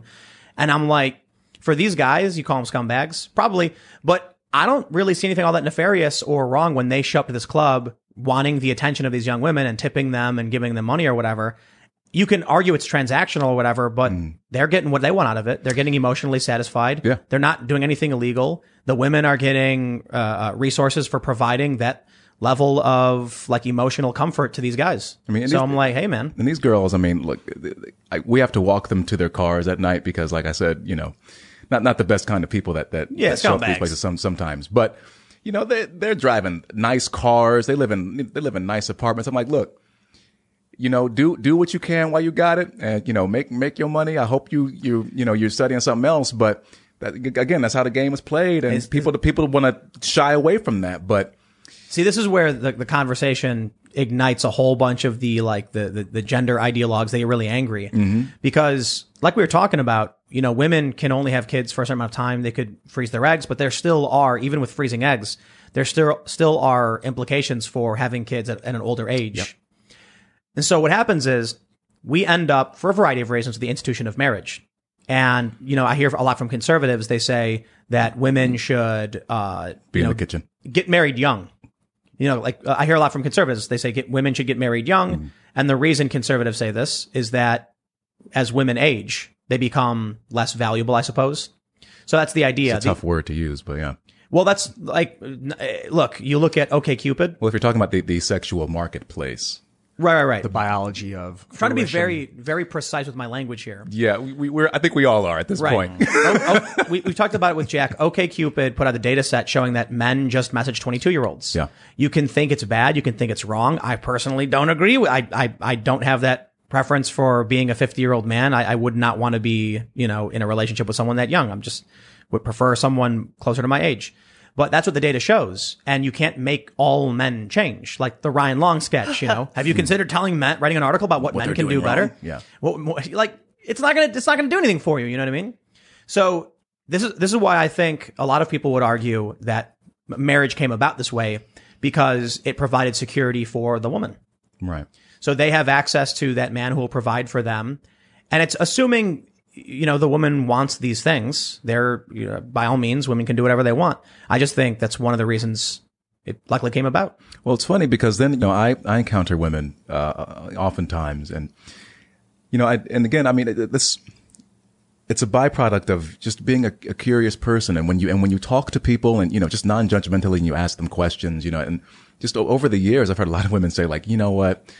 I'm ready to just not go to work anymore and just be and just be kept and and not have to worry about paying bills and da da da. da. They would never say that out in public, you know, because they would get shrieked at by by their friends. But uh, you know, I, I, I do think that maybe more women than not kind of feel that way. There, there's actually a um, I have to read this paper, but uh, it's called the um, the paradox of declining female happiness. Whereas their as their um, I guess you could say their rights and freedoms have expanded over the past few decades. Since the 1970s, they've been self-reporting ever increasing levels of unhappiness. Right. I think I read somewhere else that um, uh, about a quarter of women are, are on some kind of um, either antidepressant or or or psych or uh, psych uh, medication or something like that. And you know, and and again, I, I talk to I talk to people, and you know, there's all these stresses and all these things, and they they're inundated with this news about how everything's wrong and everything's oppressed and everything. So I'm, you know, I just I don't think it's uh you mentioned like freedoms, you know, that women have attained and then we see this inverse. I don't think that's the correlation. I do think you can say women's rights have expanded, women's access has expanded, but I think social pressures have come along with it. right Where- and responsibilities on top Right. of that. You know, So, uh, you know, the way I see it is the, the higher levels of unhappiness, and, you know, honestly, you could probably pull up the scientific studies and figure out, you know, what the cause of that is. I, I, I think freedom contributes to happiness. I think rights contribute to happiness, but then I think social stress and anxiety contribute more so to unhappiness. So I, I don't, I don't know if it's, if, I I wonder if you could look at social pressures and social media and find that it affects men and women fairly equally in different ways. Hmm. Like you, you, you look at young women in Instagram and you have these Instagram models that are all touched up with Photoshop and everything. And it's resulting in anxiety, stress, and depression. It's social issues that are causing it. Maybe you could argue that if you took away someone's freedom and they didn't have access to these platforms, then they wouldn't be unhappy with them. But I actually, I don't, I don't, I don't think that makes sense. I think it's just like, you know, burning down the house because you had a, you know, a plumbing problem in the kitchen. You know what I mean? I think by all means, keep the house, fix the plumbing, find out what the problem is. I think the problem is with unhappiness in general, be it males or females, is so- social media. It's creating this pressure to conform to certain things, to say certain things. And then you, it results in, like we mentioned before with people like, you know, Keith Olbermann saying insane things about taking vaccines away from people in Texas because you don't like their opinions. It results in people advocating for beating others and committing acts of violence because they're increasingly more and more desperate to fit in. Hmm. We talk a lot about how young women are influenced by Instagram. There, there was like so- apparently cosmetic surgery based on Snapchat filters or something like this because they want to clean their. Yeah, yeah, yeah. Oh they want. God. Yeah, really creepy stuff. Young women who will will post a photo on Instagram and then not get enough likes and get really depressed and start freaking out. It's really negatively impacting these kids. But then, how how is it affecting men? Because I'm sure it absolutely does. Well, as you were speaking, I was thinking, um, you know, and I relate this uh, relate this to myself, especially especially as a as a I guess a former actor. I don't know anymore, but you know, like I, I follow The Rock, for instance, and I mean, I love, I mean, I love the guy. I'm a, I'm a huge pro wrestling fan, or at least I was uh, back when it was good. And they, I, I think, in terms of men, and again, this might this might lead into sexual dynamics, and you know, and and and where people perceive their value to lie, maybe within the sexual marketplace, maybe not. But if we're talking about uh, you know women using filters and and beautifying themselves on these platforms and not feeling beautiful enough in comparison to other women, what about these other accounts where you see these men who are out, you know, I'm starting a business and I have this amount of money. I got Flashing this, wads of cash. Exactly. I got this car. I got this house. I got this and that. So I think a lot of guys are looking at that and they're being like, well, that's not me. I mean, I guess I'm just a big, I'm just a freaking loser, man. I don't know. I don't, I don't got nothing. And then, you know, and, and I got all these, all these women are commenting on the, on, on, on, on these posts. And so maybe, you know, that's part of it. Maybe that's contributing to, uh, to male, um, unhappiness. It's Well- the, the, the, the success, uh, status, the, the status comparison is what I'm getting at. guys not having not having kids, guys not having relationships, staying home and playing video games all day, you know, not not advancing. I think I, I look, I don't, I don't want to just kind of shift this and dump it all into social media, but I really do think social media It's a huge issue. is affecting both men and women. It's really you know, the education around it too. Like you said, it's not the freedom that's destroying them. It's their misuse of it. Cause like you have the freedom to light your body on fire, but you know not to. And if you knew that the, it wasn't the filters that made you beautiful, that would help. Some people, you know, look, you got a freedom not to eat a whole ice cream cake from Baskin Robbins, but some people will do it. You know what I mean? And I was also thinking like when I would post uh, a video on something of me being like, "Oh, I feel like crap." You two tweets, two retweets, two likes, and then less people would want to follow me. I post a picture of me on a boat with a bunch of beautiful women. Everybody wants to be my friend. I well, get take take a look at this. What you were saying about these guys, Casey Neistat. You familiar with Casey? Uh, yeah, yeah, yeah. He's like one of the he's like the godfather of vlogging on YouTube. Look at his look at his biggest videos with you know 50 million views. What is it? I'm in a luxury first class twenty thousand dollar airplane ticket, you know, mini hotel in a plane. It's it's a lot of his biggest stuff was flaunting extreme wealth and status. Hmm. And I'm not I'm not saying it to disparage him disparage him in any way. I'm not saying he did it on purpose. I'm saying you know he did a, a video vlog where he was flying on a on on like a Emirates flight. It's like a twenty thousand dollar ticket and they give you a room and apparently there's like a shower in it or something like it's really crazy Wow. i don't know if that was his video but his video was like he has this little little room he's in and it gets like 50 million views because people want to see that status it's Yeah. like it's, it's why we had shows like lifestyle the rich and famous and, and cribs so very much so as we've entered the space where you now control your own media outlet everybody's a public figure for some reason, and by all means, the feminists can tell me why this is happening.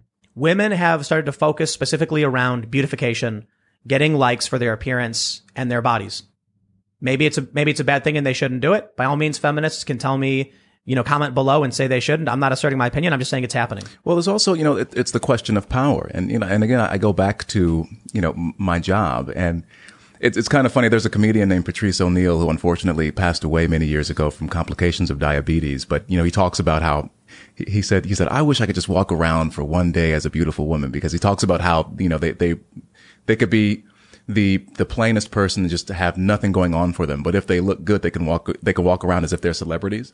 And so I and so I look at and so I, again I'm at this I'm at this job and I see it every day. There is so much and and it's it's strange. I mean, the, the same thing. I, I I try to watch my words because I know that I will also get heat from from gender activists and feminists. But to deny the power, the raw power of a of a beautiful woman and, and the effect that it has on a man. I mean, and, and even other women say like, "Oh, she's so pretty." You know, what what do you do? It's there is something about that. I don't even know if I can put it into words or articulate it, but it, it definitely has an effect. You you can be, you know, I mean, I, I don't consider myself somebody who um, I guess by, by the nature of my profession, I'm just, I'm used to being around beautiful women. So it's, it's demystified for me. And, and in a way, it's made me even more choosy as far as who I choose to, to, to date because I'm like, okay, well, I see all of that, but you know, what's, what's inside, what's going on up here, what's going on in here. But I, I just even even I sometimes it's like so hey uh, uh, uh, hey uh, hi Too powerful. what- it's just Feminine and- wiles. T- t- tie you know, and and it, and honestly, it doesn't even have to be. She doesn't even have to be super duper attractive. She could just have a certain way about her. That's that's you- what we kind of say, you know. And and it can it can completely disarm you, and you just you don't you you don't know what. I mean, Antony and Cleopatra. Um, um, uh, uh, uh, the Shakespeare play. That's it's, that's sort of what it's about. You see this powerful man, this general, this warrior, and Cleopatra is at home, and she has him wrapped around her finger. Do you- do it's you- amazing. Do you have any like male heroes or people you look up to, like you're a big fan of? Um, I have I have I have a few. Do you ever meet them? Well, uh, a lot of them are dead, but Oh, uh, but but one right right, right now that, um, that that I like a lot is is actually Malcolm X, and which is which I think might surprise a lot of people given my viewpoints. I mean, I'm sure people who follow him would, would call me and Uncle Tom and all those other things. But the thing about it, in in his autobiography, in the epilogue or the afterword to it, uh, the the actor Ossie Davis, who's no longer with us, unfortunately, he made the point that Malcolm taught us how to be a man when we were not allowed to be men. And there's this clip that he of of this um uh, this press conference that he gave after his journey to Mecca, and he um he was asked about bringing the, the case of, of racial discrimination and oppression of, of, of black Americans to the United Nations.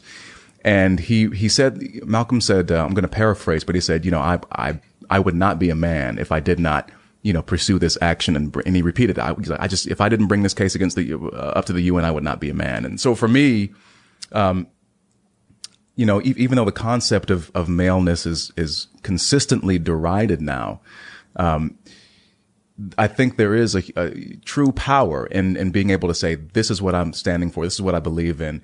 And I'll, I'm, I'm willing to put my life on the line to say this. And, you know, it's one of the things that, that inspires me to keep on running my mouth right now is like, you know, if I don't say something about this, then I would not be a man, whatever that means. And, or a human. or, or, well, but So, well, before before we go too far, the- Okay, yeah, yeah, yeah. The, the reason I asked Yeah. is, you know, you're talking about how you meet this woman and you get tongue tied, and I started thinking about this a while ago. You know, when they talk about what the average male or female finds attractive, it's like guys want young, beautiful women, and there's a variety of physical features that men are attracted to. The OK Cupid Cupid data showed that it's like 22 year old women almost exclusively. Like, no matter how old the guy gets, he always goes for 22 year olds.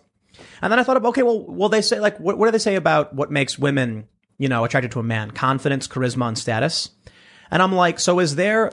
So you mentioned that like a woman could have a woman could have nothing going on for her, but just be beautiful, and then guys are like fawning all over. falling all over, yeah. And I was Fawning like, so over. then what's the male equivalent of this high societal value and its status, notoriety, and fame?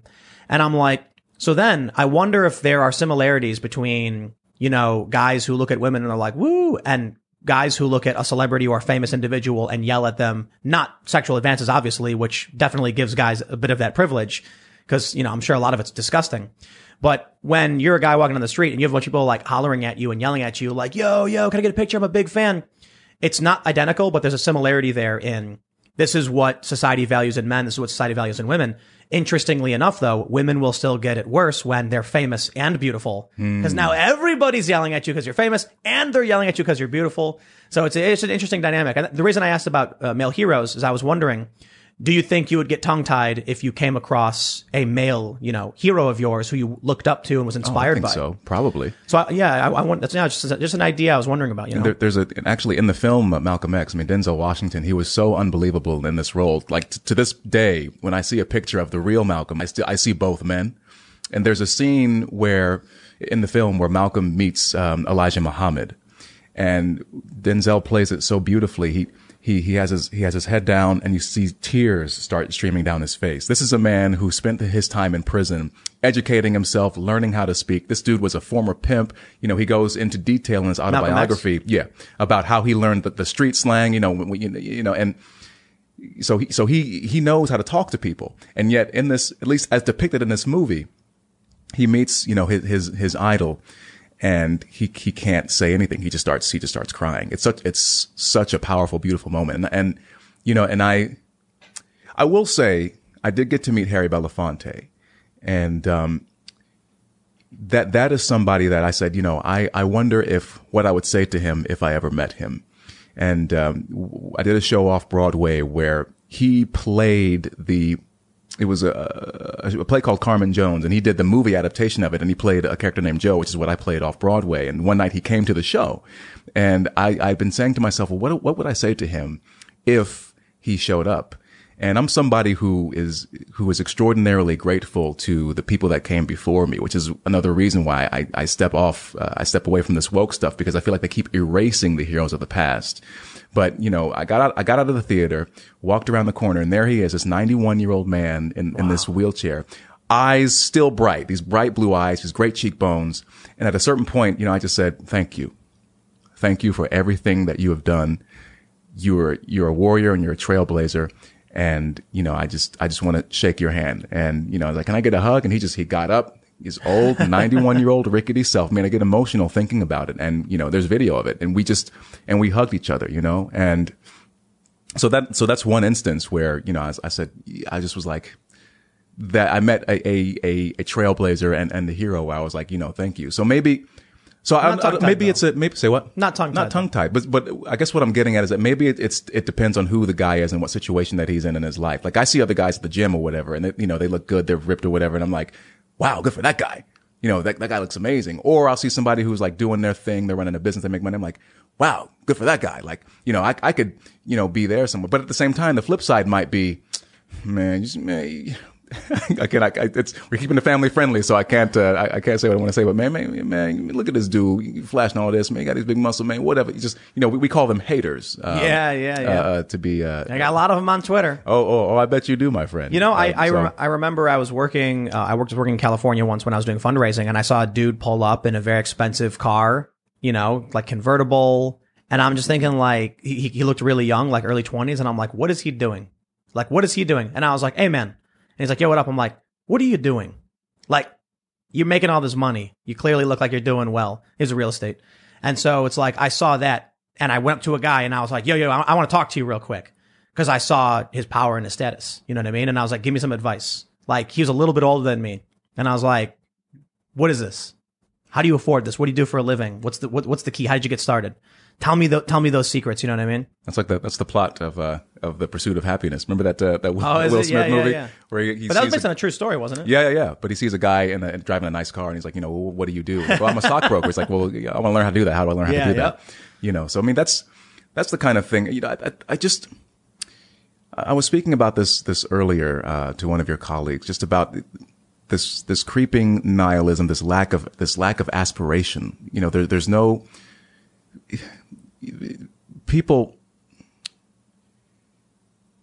it's as if, uh, and especially with the response to, to COVID, people are just content with sitting in and just shutting themselves in all day and, and never striving for anything. And, in wanting to strive for something, it makes you greedy. It makes you selfish. You're not, you're only thinking of yourself.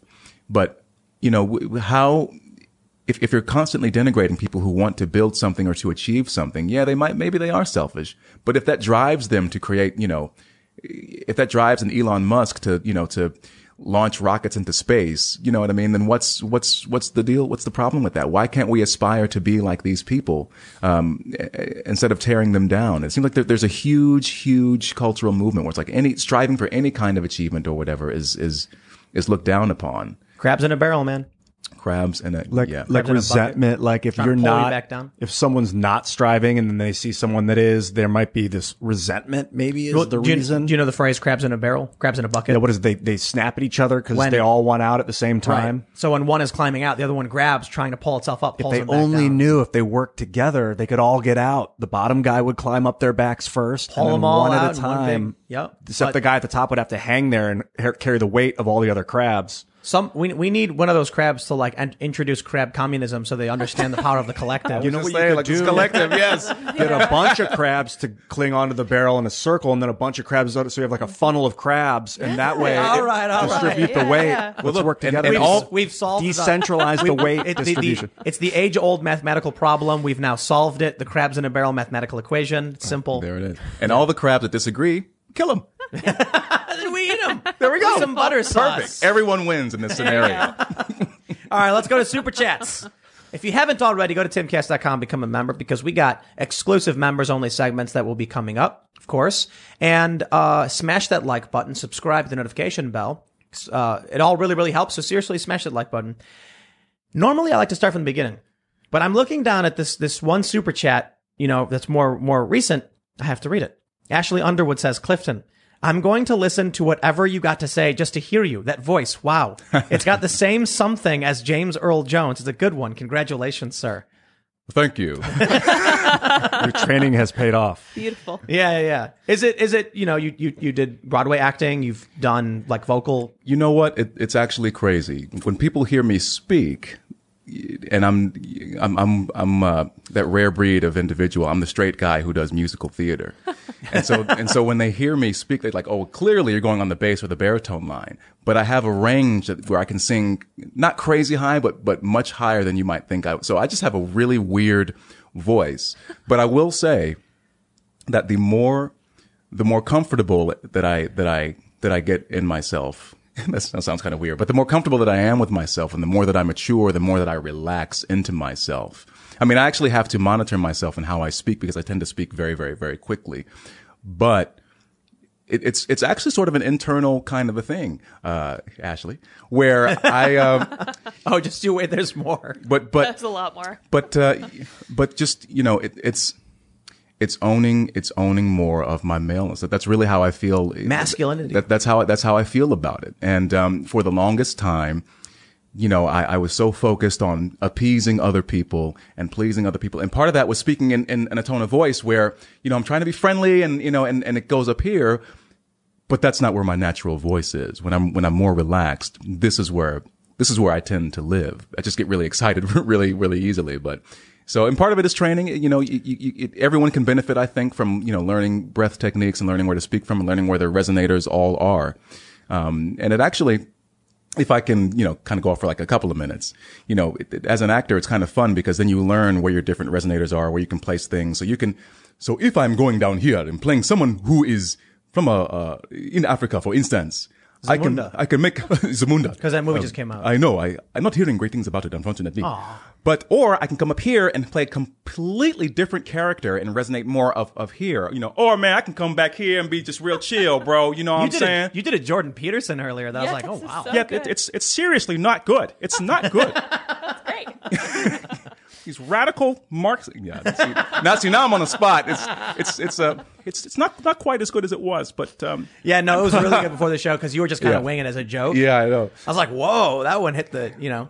Yeah, well, I, I I'll, I'll work on that and I'll. What was your I'll history like um, from like young young adulthood to professional career? How did you traverse that? My life makes no sense, my friend. I, you know, I was, uh, my mom was in the army. I'm a military brat. So maybe, you know, every three to four years, my life was uprooted. I was born in Heidelberg, Germany. Uh, maybe that's why today, you know, I, I, I just, I, I- guess I like people. I, I, I'm I'm not, you know, I had friends who were Turkish and Greek and Dutch and all kinds of things. And, and, um, but there was nobody in my family who had any sort of artistic or at least expressed artistic inclinations. And, you know, I was going to be an illustrator. That was my thing. I dabbled in music and like in poetry and prose and stuff like that. And then, uh, at a certain point, um, you know, I, I, basically left. Uh, I, I was in this French class for three years. I dropped. I, I, I didn't drop out, but I, I left to chase a girl basically into a drama class. I just found I was good at it, and I got a lot of encouragement. And uh, in-state tuition was way way cheaper to go to theater school and get a useless uh, bachelor's degree in theater. Um, and I just sort of started uh, started going going from there. You know, I, I never would have I never really would have chosen to be an actor. You know, it's going to sound a little uh, pretentious and cliche, but it kind of chose me. I just have sort of rolled with it. It took me a long time to be comfortable with it. And, um, you, you know, so I, I, I don't know the answer to that. I'm just, I'm just kind of a weirdo who, you know, liked art and Fell in. games and wrestling and video games and comics. And then now I'm Chased a girl into theater school, man. Well, chased well, a girl into what I did school. too. Let me let me read some more of these super chats for Oh, you. Lord, where are we going So I now? jumped to the beginning. I'm thinking this one super chat I'm reading is like just a funny one in the middle and it's unique. So I go to the beginning of the super chats and um, Errant Thought says, "Good Lord, you should do voiceover work, pure honey." M Sheba says, "I'm not gay, but that voice is sexy." you might be a little gay. All right, all right. Uh, Stray Alien says the culture is better at Hungry Jacks, referencing Burger King. Uh, All right, let's see. Petty says, I've heard you and others refer to the third degree charge as manslaughter, but the Minnesota definition is different and requires malice and disregard for life. Dude has no chance at a fair trial anywhere, though. Well, they're trying to, so it's second degree murder and manslaughter, I believe in the second degree for Chauvin, hmm. and they're trying to add third degree murder. This is what I'm wondering. How is he going to get a fair trial? How can there be a jury that hasn't heard of this, isn't predisposed? That's a good question. I have no idea. I have no idea. Butters Oregano says, Love when guests have a great voice and excellent enunciation. Side note, GME to the moon. GameStop hit like 200 bucks. Oh, wow. Are you serious? Wow. Jeez, man. People are becoming millionaires overnight from memes on the stock. I kind of, I kind of love it. Yeah. Especially considering, I mean, it's GameStop, which people don't really like GameStop all that much. But, but so I, there is a part of me that's glad that it, that it's achieved some kind of relevance again. There you go. Yeah. Shooter CSW says, look into the history of International Women's Day. It's literally a communist holiday. Is that true? I did not hear that. Here's another one. Just Jenny says, my God, his voice is beautiful. How much money did we make simply because of your voice? All of these people super chatting. Just give me a cut, man. That's all I ask for. 10%, 10%. Tyrannus Signa says, hello all. Clifton, what roles did you play while doing Shakespeare? Um, my favorite was uh, Macduff, and uh, and who's the hero of the play Macbeth. He's the one that kills uh, the titular character. Um, Macduff is interesting because, you know, when you're interpreting these roles, you you, you know you want to look at why is this character in the play? What is his function in this story? And how is he different from Macbeth? Macbeth turns into this uh, evil tyrant and dictator, sort of like Andrew Cuomo. And um, Mac- Macduff, on the other hand, you see these scenes. There's only one scene, unfortunately, with with his wife and and his kid, and he has his, you know, and whereas Macbeth is talking, you know, uh, about power and and and darkness and everything. Macduff has all this text where he's talking about he's referencing God and he, you know and he loves his family and, and one of the central scenes in the play is where he learns Macbeth has had his wife and children killed and it's such a, a brilliant scene that's often cut because it's usually played played pretty badly but Macduff is a, is a great one um, Caliban is another one from The Tempest, uh, one of Shakespeare's later plays. And that was interesting. I did that in Washington, D.C. And um, Caliban is explicitly referred to as a slave. He is a slave. So right away when I was cast, I knew like, oh man, we're going to have to deal with a bunch of backlash. And, um, you know, but even though there's a lot of language in the play where he's like, you know, he's a moon calf, he's a monster, this and that. I said, you know, I'm going to treat him as a human being because if I treat him as some kind of alien, you know, and you and you'll see productions of The Tempest where some terrible director is like, we're going to make Caliban an alien and, and put spikes on him and da da da da da da. But it's but it's alienating for the audience and they can't really visit, you know, the the humanity of this character who I felt like this this is a uh, this is a human being who's being treated this way and and what the audience and what the audience receives is like receives is well this poor put upon slave and, and they begin to to empathize with him um so you know i don't want to go uh, on and on about Did it you- that's a great one Did you hear that there, there, apparently there's going to be like a reboot of Superman? And I don't know exactly what it is, but they were talking about casting a black man as as Superman. And I don't I don't know if I like I, I've heard a lot of people say there's a couple arguments.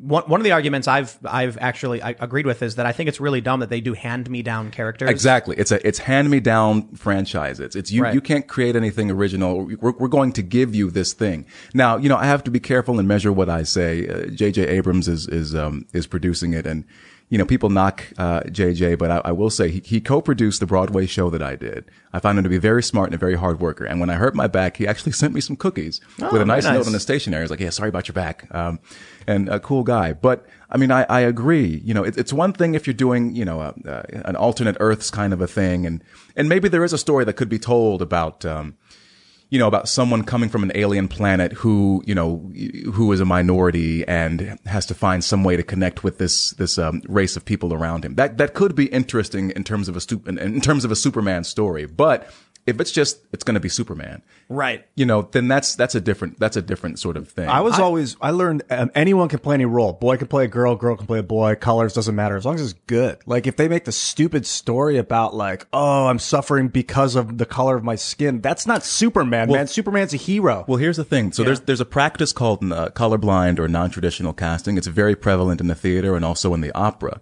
And um, there's often this argument of saying, well, why can't it work in reverse? There's a playwright named Neil LaBute who wrote an article, uh, an op-ed in the LA Times back in 2007 where he said, well, why can't, why couldn't Brad Pitt and Angelina Jolie do A Raisin in the Sun?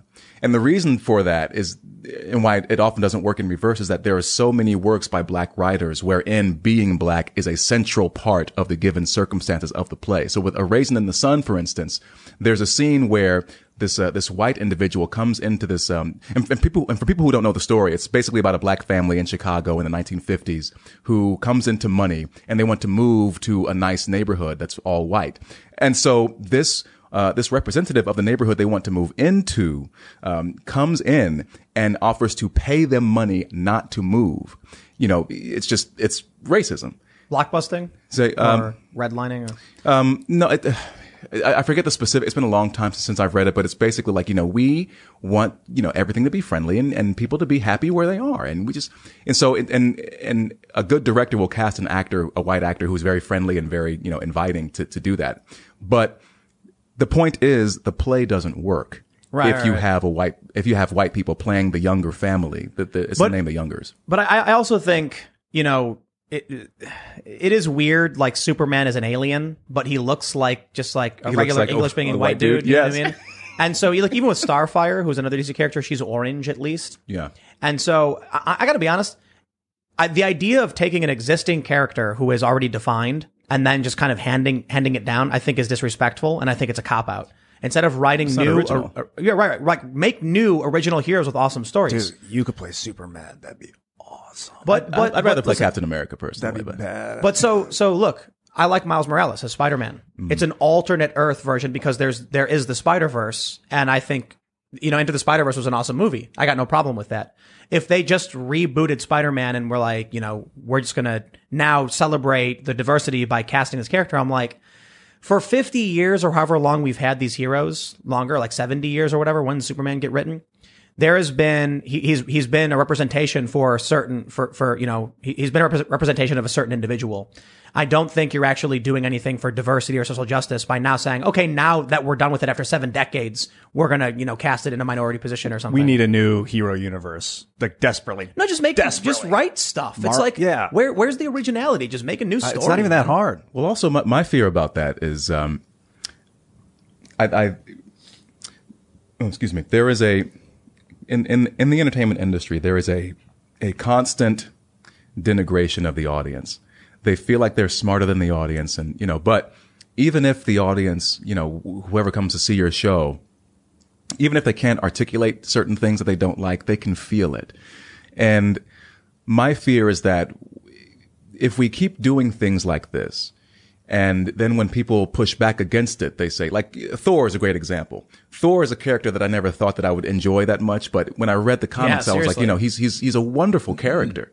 And, um, but when they cast, but when they said we're going to make, uh, Thor a woman, and they said, you know, well, Thor is just a title. No, it's not. Right. You know, he's the son of Odin and he's the king of Asgard, you know, and if, if you keep just, and, and, but if you, no matter how there was a great post on Reddit that, that said it, you know, it, no matter how much you break it down, like, no, Thor is not a title. Thor is th- this person. And, you know, but you, they'll still call you a misogynist or whatever. And so, so if you say like, yeah, I don't, I'm not really feeling a black Superman, they're going to call you a racist. Racist. And so people, I think, I'm afraid that when someone like me comes along, they're going to say, I'm not going to see that. It's just some black guy. You know, I'm just, I'm tired of seeing all these black people. And, well, this you know, the- what, what, are they there for? This is interesting. You men- you mentioned uh, that one play about the black couple and the white guy. What was it called? Raisin in the sun. Raisin in the Sun. Right, right. You said the play doesn't work because it's literally about a black family and you know this thing was happening. And I feel there's a similar similar argument to Thor, right? Hmm. Thor is literally the son of Odin. He's a uh, what is he? He's a Norse Nordic Norse god, Mhm. Norse god. So it's like to change those character attributes about him and then take his name also creates a really weird kind of story break. In that this, it's literally about this god who is son of Odin based on this certain mythology. yeah. Some characters it probably doesn't matter. when you do colorblind casting, it's you suspend your disbelief. So a woman will be playing the male role, but it will be a man character in the play, just played by a woman. So the audience suspends their disbelief, accepts that it's a man, doesn't matter who's playing the role. But when it comes to skin color, that could be viscerally confusing. It, I think, it And when they change I- it I- to no, a Thor but- as a woman now and not a woman playing a male role, that can right, be if the story has changed. No, I think like what you were saying is, you know, if if this if the element of the story is the character is you know of this race or this background, changing that just changes the story. It, Yeah. it would be like really weird if like Brad and Angelina were being racially discriminated against as like a wealthy white Hollywood couple. You If know what I mean? You know what I Like- mean? Like, you know, and, and actually my, my alma mater, my, my grad school, they, they did a production that caused a lot of controversy where you had, you know, these white student actors who were playing these black characters. And it's just like, Wow. it just, it doesn't work. The play does not make any sense at all. But as a statement, the play being the art itself, as opposed to the actual performance, I think is an interesting point to be made about why it doesn't work. You know what I mean? yeah, I, I guess. Yeah. Like, because then you people you show people and be like, it's kind of weird, right? But you know, but you know, well, that's a whole other discussion about like how how is it benefit? I mean, I guess it could benefit if you're a student actor and you are exploring, you know, maybe cultures unfamiliar to yourself. Then there's merit in that. Just, uh, but on a professional level, no, no one's gonna go see, no one's gonna go see that show. All right, let's read some more of the super chats. Maddie says, My dad is Algerian. My cousins going to school here were confused by forms because they weren't black, but didn't view themselves as white. Maybe we should start trolling and put African American because technically we are from Africa. Did you hear about the kid? There was a scholarship for African Americans, and a white, uh, a white blonde hair, blue eyed kid showed up. And w- when they were like, What are you doing here? He says, It's for African Americans, right? And they're like, Yes. And he was like, I'm from South Africa and now I'm an American. And they were like, Get out. But like for somebody who's not from here, they're like, oh, hey, I'm from Africa and I'm an American. You know what I mean? They don't realize it was a racial thing. I think he did it as a troll, though, to be completely honest. Yeah, but I mean, I've actually worked with with uh, with like white people from from South Africa, and, and it's and it's the same. That's why I don't use the term African American. It's just you know, it's just it's too broad, and it doesn't really. oh Lord, Tim, what are you reading right now? Britain, Britain I gotta read this super. I don't want to interrupt you, though. No, I'm, I'm. I'm done. I'm done. Let's hear it. Matthew hear it. Hammond says, Would Clifton go on Zuby's show? It would be two amazing voices that could read a phone book and be engaging. You know what, man? That's too good. No, but I, I really, I, I really like Zuby a lot. Um, I, I've, uh, we follow each other on Twitter, and um, you know, he just seems like a, a decent, a, a decent guy. and I see all the hate that he gets on Twitter. I'm like, dude, he's, he, He's what a do you do? genius. There's just so many where they're like, This voice, Clifton's voice. Oh Jeez. man, wait till the radio show comes. I'm going to talk like this for the for the rest of the Don't podcast. talk like this. Um, thanks for That, that's what. I'll do. There, there we go. That really. That, how about more this? you. I'll just work like this, and everyone can can send it. Send your super chats to Timcast IRL.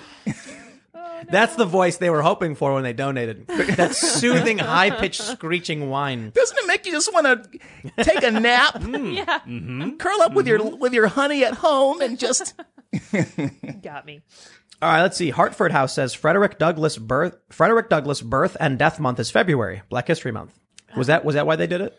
Oh, you know, I'm not sure about, about the origin. My, my my complaint is it's really more superficial, but it's just it's just so freaking cold, bro. Like you know, just just put it in a warm month. Black people do not like cold weather. we just don't. coldest month. we just it's the shortest, coldest month. We don't like cold weather, man. Just put it in June. Put it in June. I And it is understand. the shortest month too. Yeah, Yeah, agree with you only get 28 days, 29 every four years. So you know, be happy with that. you. Jeez. So Acme Products says the collectivization of the farms in the USS, USSR led to rapid food shortages. Stalin decided to steal Ukrainian grain to feed the cities of Russia and starve out the Ukrainian nationalist movement. It's estimated three to five million died.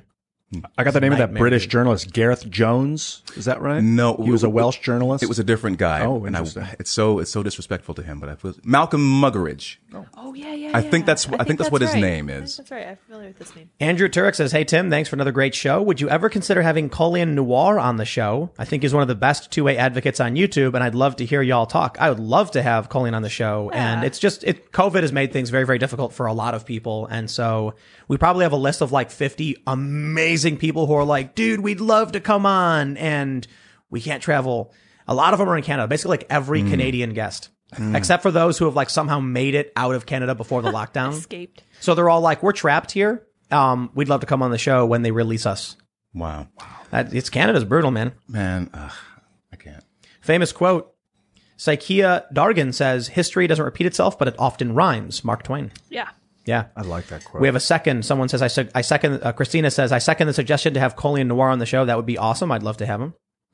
JB says, would you be ever willing, be willing to bring a nobody onto your show from middle America to get out of per- our, our pers- perspective? That's me. yes. Just kidding. what we were uh, planning. We talked about this a lot. We were like, we want to do a regular Joe's kind of thing, where we have like regular, you know, union member or something who can be like, I'm a union. We should get our what it's like. dads on and talk about firemen. Oh, that'd Well, so the, the the challenge though is um, COVID traveling.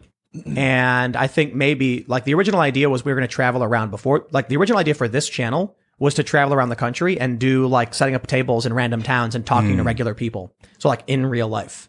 And then COVID happened and we couldn't travel. So maybe there's something still there with doing that once things get better. So we actually are building a mobile tour setup. And the plan right now is very preliminary, but we're going to travel to a couple different cities, spend a week in a city, and then do a Friday night live venue podcast. That's cool. Where the super chats are the audience. And and the super chats, like we'll do both. That's the plan, which means a lot of work has to be done. And depending on what the lockdowns are like in various cities, but I think for the most part, like we'll, we stay in like Texas and Florida and stuff, we'd be totally fine. Also, you know, just quickly, one of the uh, the things that I love about the modern era, you know, in platforms like YouTube is that I mean, this idea of the like the ordinary person or or the common man or woman, I feel like is sort of going by the wayside because everyone is passionate about something. And I use this example all the time, but there's a guy on YouTube who like trains dogs and minks to catch rats, and that's like his thing. And he has millions and millions of views on these videos. And I'm thinking to myself, you know, or, or you think about how the most, some of the most astute political commentary in 2016 was coming from an ex-Satanist who's sitting in his bathrobe Drinking in his room in Vermont. Mm-hmm. and so, this, right. So this idea of, of the ordinary person now, I feel like, you know, is, is sort of going out of the window because there's something extraordinary, I think, in, in, in a lot of people. You know, it's just, you just have to find whatever that thing is that they like. And I love that I have access to that now. I can like, I can watch these people and say, oh yeah, and, and learn from them and just, and grow in, in a weird way. Deccan says, Tim, quote, people have their own worldviews based on where they live. Also, Tim, quote, conservative parts of the South, very racist. You don't live in the South and don't know our ways. You outs, your outside perspective. Well, uh, if I didn't say this properly, what I believe I said was I have been to conservative parts of the South that are very racist. I have. I have spent time there. I have lived there. I did not say all of the South was racist. I did not say that every conservative is racist. There are places I've been to in big cities where they believe a whole bunch of far left crazy stuff, and I think the world represents their views. And I have been to places in parts of the South that are very, very racist. And to be fair, I don't, these people don't think the cities represent their views. They just hmm. have their own worldview based on where they live. But it doesn't mean every single southern state or whatever is racist or every person is. Mr. Kirk says, hello, big fan of original Trek and and there were many interracial kisses on the show outside Trek before the supposed first interracial kiss. E.g., kisses between white men and Asian women on Adventures in Paradise and I Spy. Interesting. Did not know that. Well, but Asians, uh, they're not considered a minority anymore, if I'm, if I'm not mistaken. Oh no, I'm double white. All right. Yeah. you're, you're white squared. White squared. exactly. You know what, man, dude? I've heard some of the most insane racist stuff from these people. Dude, it's so, I was told by a guy at UW in Seattle that white supremacists love Asians and want to make Hapa children, be just like how Germany and Japan was allied in World War II. And I'm just like, that is the stupidest thing I have ever heard where you mashed this like random idea from history and you know nothing about the war and like the interactions between any of these countries. right. Well, you know what? But I, my so my ex girlfriend was Japanese American, and her and I have another friend of mine who, who's also Asian. They both said about themselves that this was unprompted, but they said, you know, I just always saw myself as white, and I was like, that's really. That's really fascinating to me because, Like full Japanese? yeah, well, like, I mean, she was Americanized, but you know, Yeah, yeah, but uh, but I was I was like, wow, I I don't really have that option. How does that work for you? You know what I mean? So I don't. So maybe I don't know how much of that. Maybe um, she she grew up in like a white neighborhood, maybe, and she just found herself as part of an American culture and associated that as whiteness Um, or something. I don't know, man. I mean, she's a she's a California girl, and I mean, she she has a huge, huge um, family that she seems very in touch with with her culture. So I, I don't know what where, where that ideology came from. I, I I didn't you know I actually got a lot of flack from the alt right. they said Tim Pool has no identity and doesn't understand identitarianism because you know being mixed race he can't truly understand what it means to have like a cultural history or something like that. And I'm like I do. I have two different ones. I don't know. Like I just like you're like someone could be French and Swedish. Well, then you have French history and Swedish history. But growing up, I guess you know I grew up, I grew up in an area where it was like very fairly diverse. Mm-hmm. That was it. You know, there were people of different backgrounds. So there was no identifying as white. There was no like thinking you are white. It was literally just like we're I don't know. We didn't have an identity. It's like, you know, one kid was Italian, one kid was a Polish immigrant, one kid was Asian, one kid was Mexican, one kid was black, and we are just like, we're Americans, I guess. Hmm. We're skater kids. Like we did, it didn't occur to us. And that really breaks my heart when I see what, what the modern identitarian left does. Cause I'm like, wow, I really had that like perfect Mick kid, you know, diverse childhood of all these different backgrounds and cultures and languages. And we all got along and had fun and we're just kids growing up. Nobody cared. You know, you Right. you would go over to your buddy's house, you'd play Nintendo or whatever for forever, then you get bored and you go outside and you play some more, and and just nobody nobody cared about it. Nobody cared. Where'd you grow up? Uh, Germany, Virginia, Belgium, and Virginia. So I spent a Oh. lot of a lot of uh, formative years in Virginia. You know, on on military bases, and you just hung. You know, or or you know, I'm in I'm in Belgium. You know, from from ages uh, from age eight to twelve, and like I said before, I mean, I had friends from from Holland. I had friends who were French, who were Flemish, Turkish, Greece, all, Greek, all kinds of stuff, and you, you just no one ever cared about it. No one ever cared. It was a lot of fun. Julie Simone. Oh, she's got some some fire for you. Okay. This likely won't get read given it was ignored during the show, but Clifton, you completely stereotype sexual orientation in musical theater. Are black stereotypes fair game then too?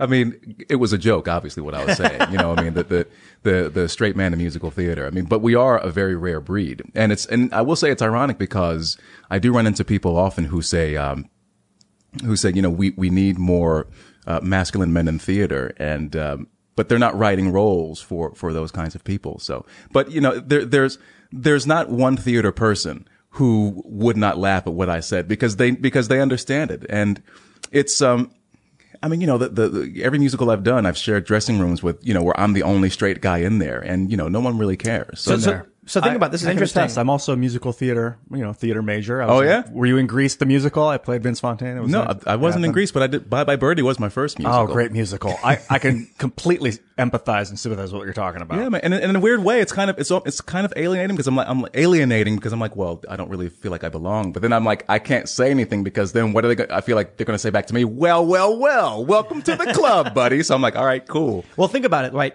This is a joke that you you're saying the people you know and the communities you've been in would laugh because it's a joke that resonates with you as people who are in musical theater. As someone who actually does music, yeah. people who are outside that would get mad. Not everybody, but there there are people who are outside that so will be like, you can't say that. That's Hmm. offensive. And it's like you don't understand the joke because you're not a part of the community where Right, everyone yeah. would, would find it funny. I don't know. It was like the least offensive community I'd ever been in the theater.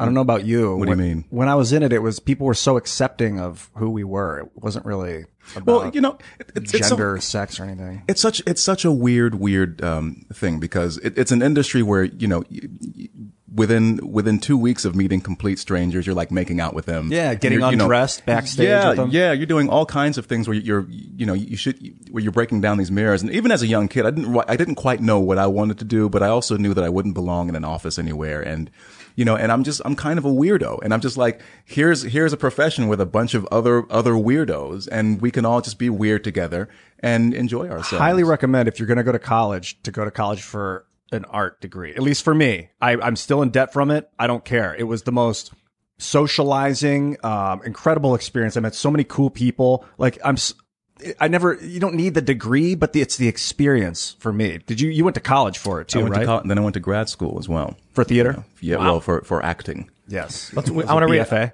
Uh, Or BFA MFA? and MFA. It's it's in my Twitter bio. I, li- I list my credentials because everyone's doing that now. There you go. All right, we got we got a couple more. This, is- this is interesting. Uh, D. Montoya says Calvin Ellis was an alternate universe Superman who was black, and Ra Z- Razaphone says Val Zod is the name of the black Superman from Earth Two. The character was great, not because he was black, but because Val Zod was well written. Well, there you go. And then Greg says, "How do you feel about a black female being cast as Anne Boleyn, considering it's a historical white person?" it's just it's it's needlessly inflammatory. It's anti-historical.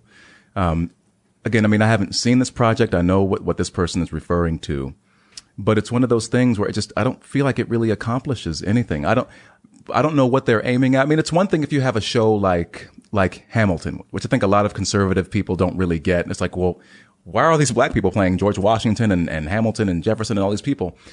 Uh, but for me, it's it's a wonderful theatrical device where they're telling a story in via hip hop that's really that's really important, and it's just it's. I think it's fun for most audiences to come see it because you're telling a, a, a, history. Although many historians have had problems with it, issues with the script, but um, I, I feel like that's such a, a, different kind of theatrical event versus if you're trying to produce something that's that's got uh, historical verisimilitude, then that's not the right way to go about it. And it just seems like it is uh, signaling for this particular time. And and what and I, I know you got to, but but what and what I also am upset about is that you know when you have these actors who are just trying to build careers, they're just trying to do something that they love and that they enjoy, and they're thrust into these um, into these roles um, you know, they don't deserve the sort of heat that they get, the criticism that they get, because actors don't give themselves these jobs, generally speaking. I, you know, you know, I want to, I want to clarify a lot of what we were talking about earlier. That because I'm, I'm, I'm thinking a lot about this. If, if I don't really care all that much about uh, Superman being uh, having a black guy play Superman, I, I honestly don't really care that much. So long as the character is written as Superman character and it and it follows this, you know, like storyline that you know stays true to the character. I don't really think it matters who the actor is. And I think the issue with hand me down characters is more so when, like, in the comics, they made Thor a woman. It's like, couldn't you just make, like, you know, Valkyrie or something? Like, make a new hero for women that is more rep- representative instead of just being like, oh, yeah, I don't know. Instead of making strong original characters like the big three in the Marvel Universe, you can just have the ones we're done with. It's been a couple decades and the sales are down. Congratulations. We just, it'll, it'll, there you go. It's like, we'll just make a new cool character. but not, but uh, real, real quick too. There already are a ton of really amazing female characters across these superhero universes that already exist and, uh, superheroes who are black or Asian. And I just like, I'll, I'll- I'll put it this way. I want to separate these ideas. When it comes to acting, I honestly don't care if Anne Boleyn is being played by a black woman. I, I really, really don't. It's a, it's a fictionalized theatrical version of it. And I honestly just don't care. She got to be much. good. Make the best It's a good- actor. Do the best actor. That's the point. Well, that's Yeah, the po- yeah. But, but if but if they're striving for historical accuracy, then it does not work. If they're trying to do do something, Make you cry. well, I don't I don't know about that. Just if if they're if what they're setting out to do is is has nothing to do with historical accuracy, then that's a different thing. And then maybe I can entertain that. But part of the problem I hear with you, hear is you. like you know, going off of what you're saying. I feel like that would be fine if we were not in the times that we're living in right now and we didn't have generations of this culturally ingrained idea of, of racism. And, you know, I I feel like there's no way to do it now to, to race swap a, a character like that without it seeming as though you're trying to make some kind of a statement. And I think when people see that, they're going to be turned off by that kind of a thing. You know, if uh, uh, we have a lot of people pointing, uh, I'm, I'm going to read the super chat because there's a lot of people saying the same thing. Um, Ryan Pennington says, First super chat, thank you for everything. The problem with this new Superman is that it's being written by Ta-Nehisi Coates. Yes. So I'm not super familiar with with the work of Ta-Nehisi Coates. Ta-Nehisi Coates is Ta-Nehisi. um, is what many on the, I guess, in the anti woke and, and the right leaning crowd would call a, a race hustler. Um, his his views um, are very, and again, I used to share these kinds of views. his views are very typical of of the left regarding race about the you know America being oppressive, America being very racist, and he he actually wrote uh, a run on Captain America and Black Panther. I don't know how the sales are doing of those, but for me, when it, when it was announced that he was writing Captain America, I'm saying, well, how can you have this person who who seems to hate everything, or at least misunderstand everything America stands for, writing Steve Rogers? It doesn't work. So when you have uh, so when you have Coates writing a character that stands for truth, justice, and the American way, um, you know, maybe truth, maybe justice. He might have views on that, but the American way, I like, I don't, I don't know if, if, I think the issue is people might feel like he doesn't quite have the, the, I, the idealism or, or the sort of patriotic attitude that that might help, uh, that would make a, a Superman story more authentic. That said, I'm not super familiar with with the with the Superman ethos and you know and the character. People might have people might have other views on that, but but you know for for for me and I think for a lot of people, it's the idea of like this this seems like someone whose ideology um, doesn't really match up with with Right. with the character he's been given to So- to right. one of one of the movies I bring up periodically is uh, Spiral, I think it was called, and uh, I don't know if you heard me talk about it or if you've seen the movie. It's a horror movie from Shudder, which is like a subscription horror movie service. And the issue I I had with it is, you know, the movie starts and it is an interracial gay couple who has a daughter, and I'm like that. It's it like I, I'm unfazed by this. I'm like, okay, cool. Like let's let's watch. I'm, I'm interested. I see a, a loving family with a kid, and I think that's fine. You know, it, it doesn't really like it doesn't stand out all that much. The problem arises when the story's plot is literally driven by the fact that they're an interracial gay couple. Mm-hmm. Instead of just having a horror story where a demon comes to possess the daughter and the family's fighting to protect her, and I can you know, just generally relate to that, it becomes very specifically about a bunch of immortal white people who want to kill marginalized people. And I'm like, now you're beating me over the head with it. And I'm like, ah, it's kind of like a weird, very angsty and angry. And so I, I think the issue is we have all these movies where supposedly, um, or actually, you know, coming off of what you were saying about how if if if if the uh, if the story is like a black family with a house and the housing issue, it makes sense that the family is black. It doesn't work if they're white. You have this movie where it doesn't doesn't have to matter that it's an interracial gay couple with a kid. You have a bunch of movies where it's a white family and there are ghosts, and it doesn't matter if it was a white family or a black family. The horror story works regardless of the race and ethnicity of the character. Why can't we just have these things? You know what I mean? Like, why can't they make a movie where we have an interracial gay couple with a daughter, but it's just like a regular horror movie that's well written, that it, that you know scares you without jump scares. I hate jump scares. Like, just tell a good story. Like, have you ever seen The Others? One of the best like horror, like Nicole Kidman, really really oh, great writing, clever movie. And you know, you could make these movies with diverse casts and characters and all that stuff, and it would still be a great movie. Instead, what they do is they write social justice, like letters to social justice for you, and then they call it a horror movie. And you know, a if you had if you had a, a black horror movie, it'll be a really short horror movie because everyone knows that black people die first. it'll be it'll be like the opening credits, boom, click, and ending crawl. But uh, seriously though, but, but what you're saying is one thing that I've been beating on in public is is that this idea of you know, there is a universal human experience and you can have, you know, a, a gay interracial couple. Um, but as long as it's rooted in like, if it's a horror movie, we want to see what they do to survive and get out alive. How do they use their wits, their strength? How do they survive this, this, um, this don't. ordeal? Oh, oh, they don't. Well, the evil the, the evil white immortal people they a spoiler alert but i've spoiled the movie already before basically what they say they, they explain is that every 10 years they trick marginalized people into coming into the town so that they can sacrifice them for immortality Oh, Come on, man. It's just and it's just like very very over the top like i get it Well, because here's my thing, and and I say, Uh, like I made a tweet about like you know I never got into acting to be an activist, and there are too many people now I feel like who are saying that we want to send a message, we want to, you know, we want to inject our activism into the story, where it would probably be more effective if you focused more on storycraft and telling a good story. You know, I, I, two examples that I use often, um, movies that came out around the same time, indie films. One was called Pariah, which is a coming of age story about a young uh, black lesbian in New York City. The other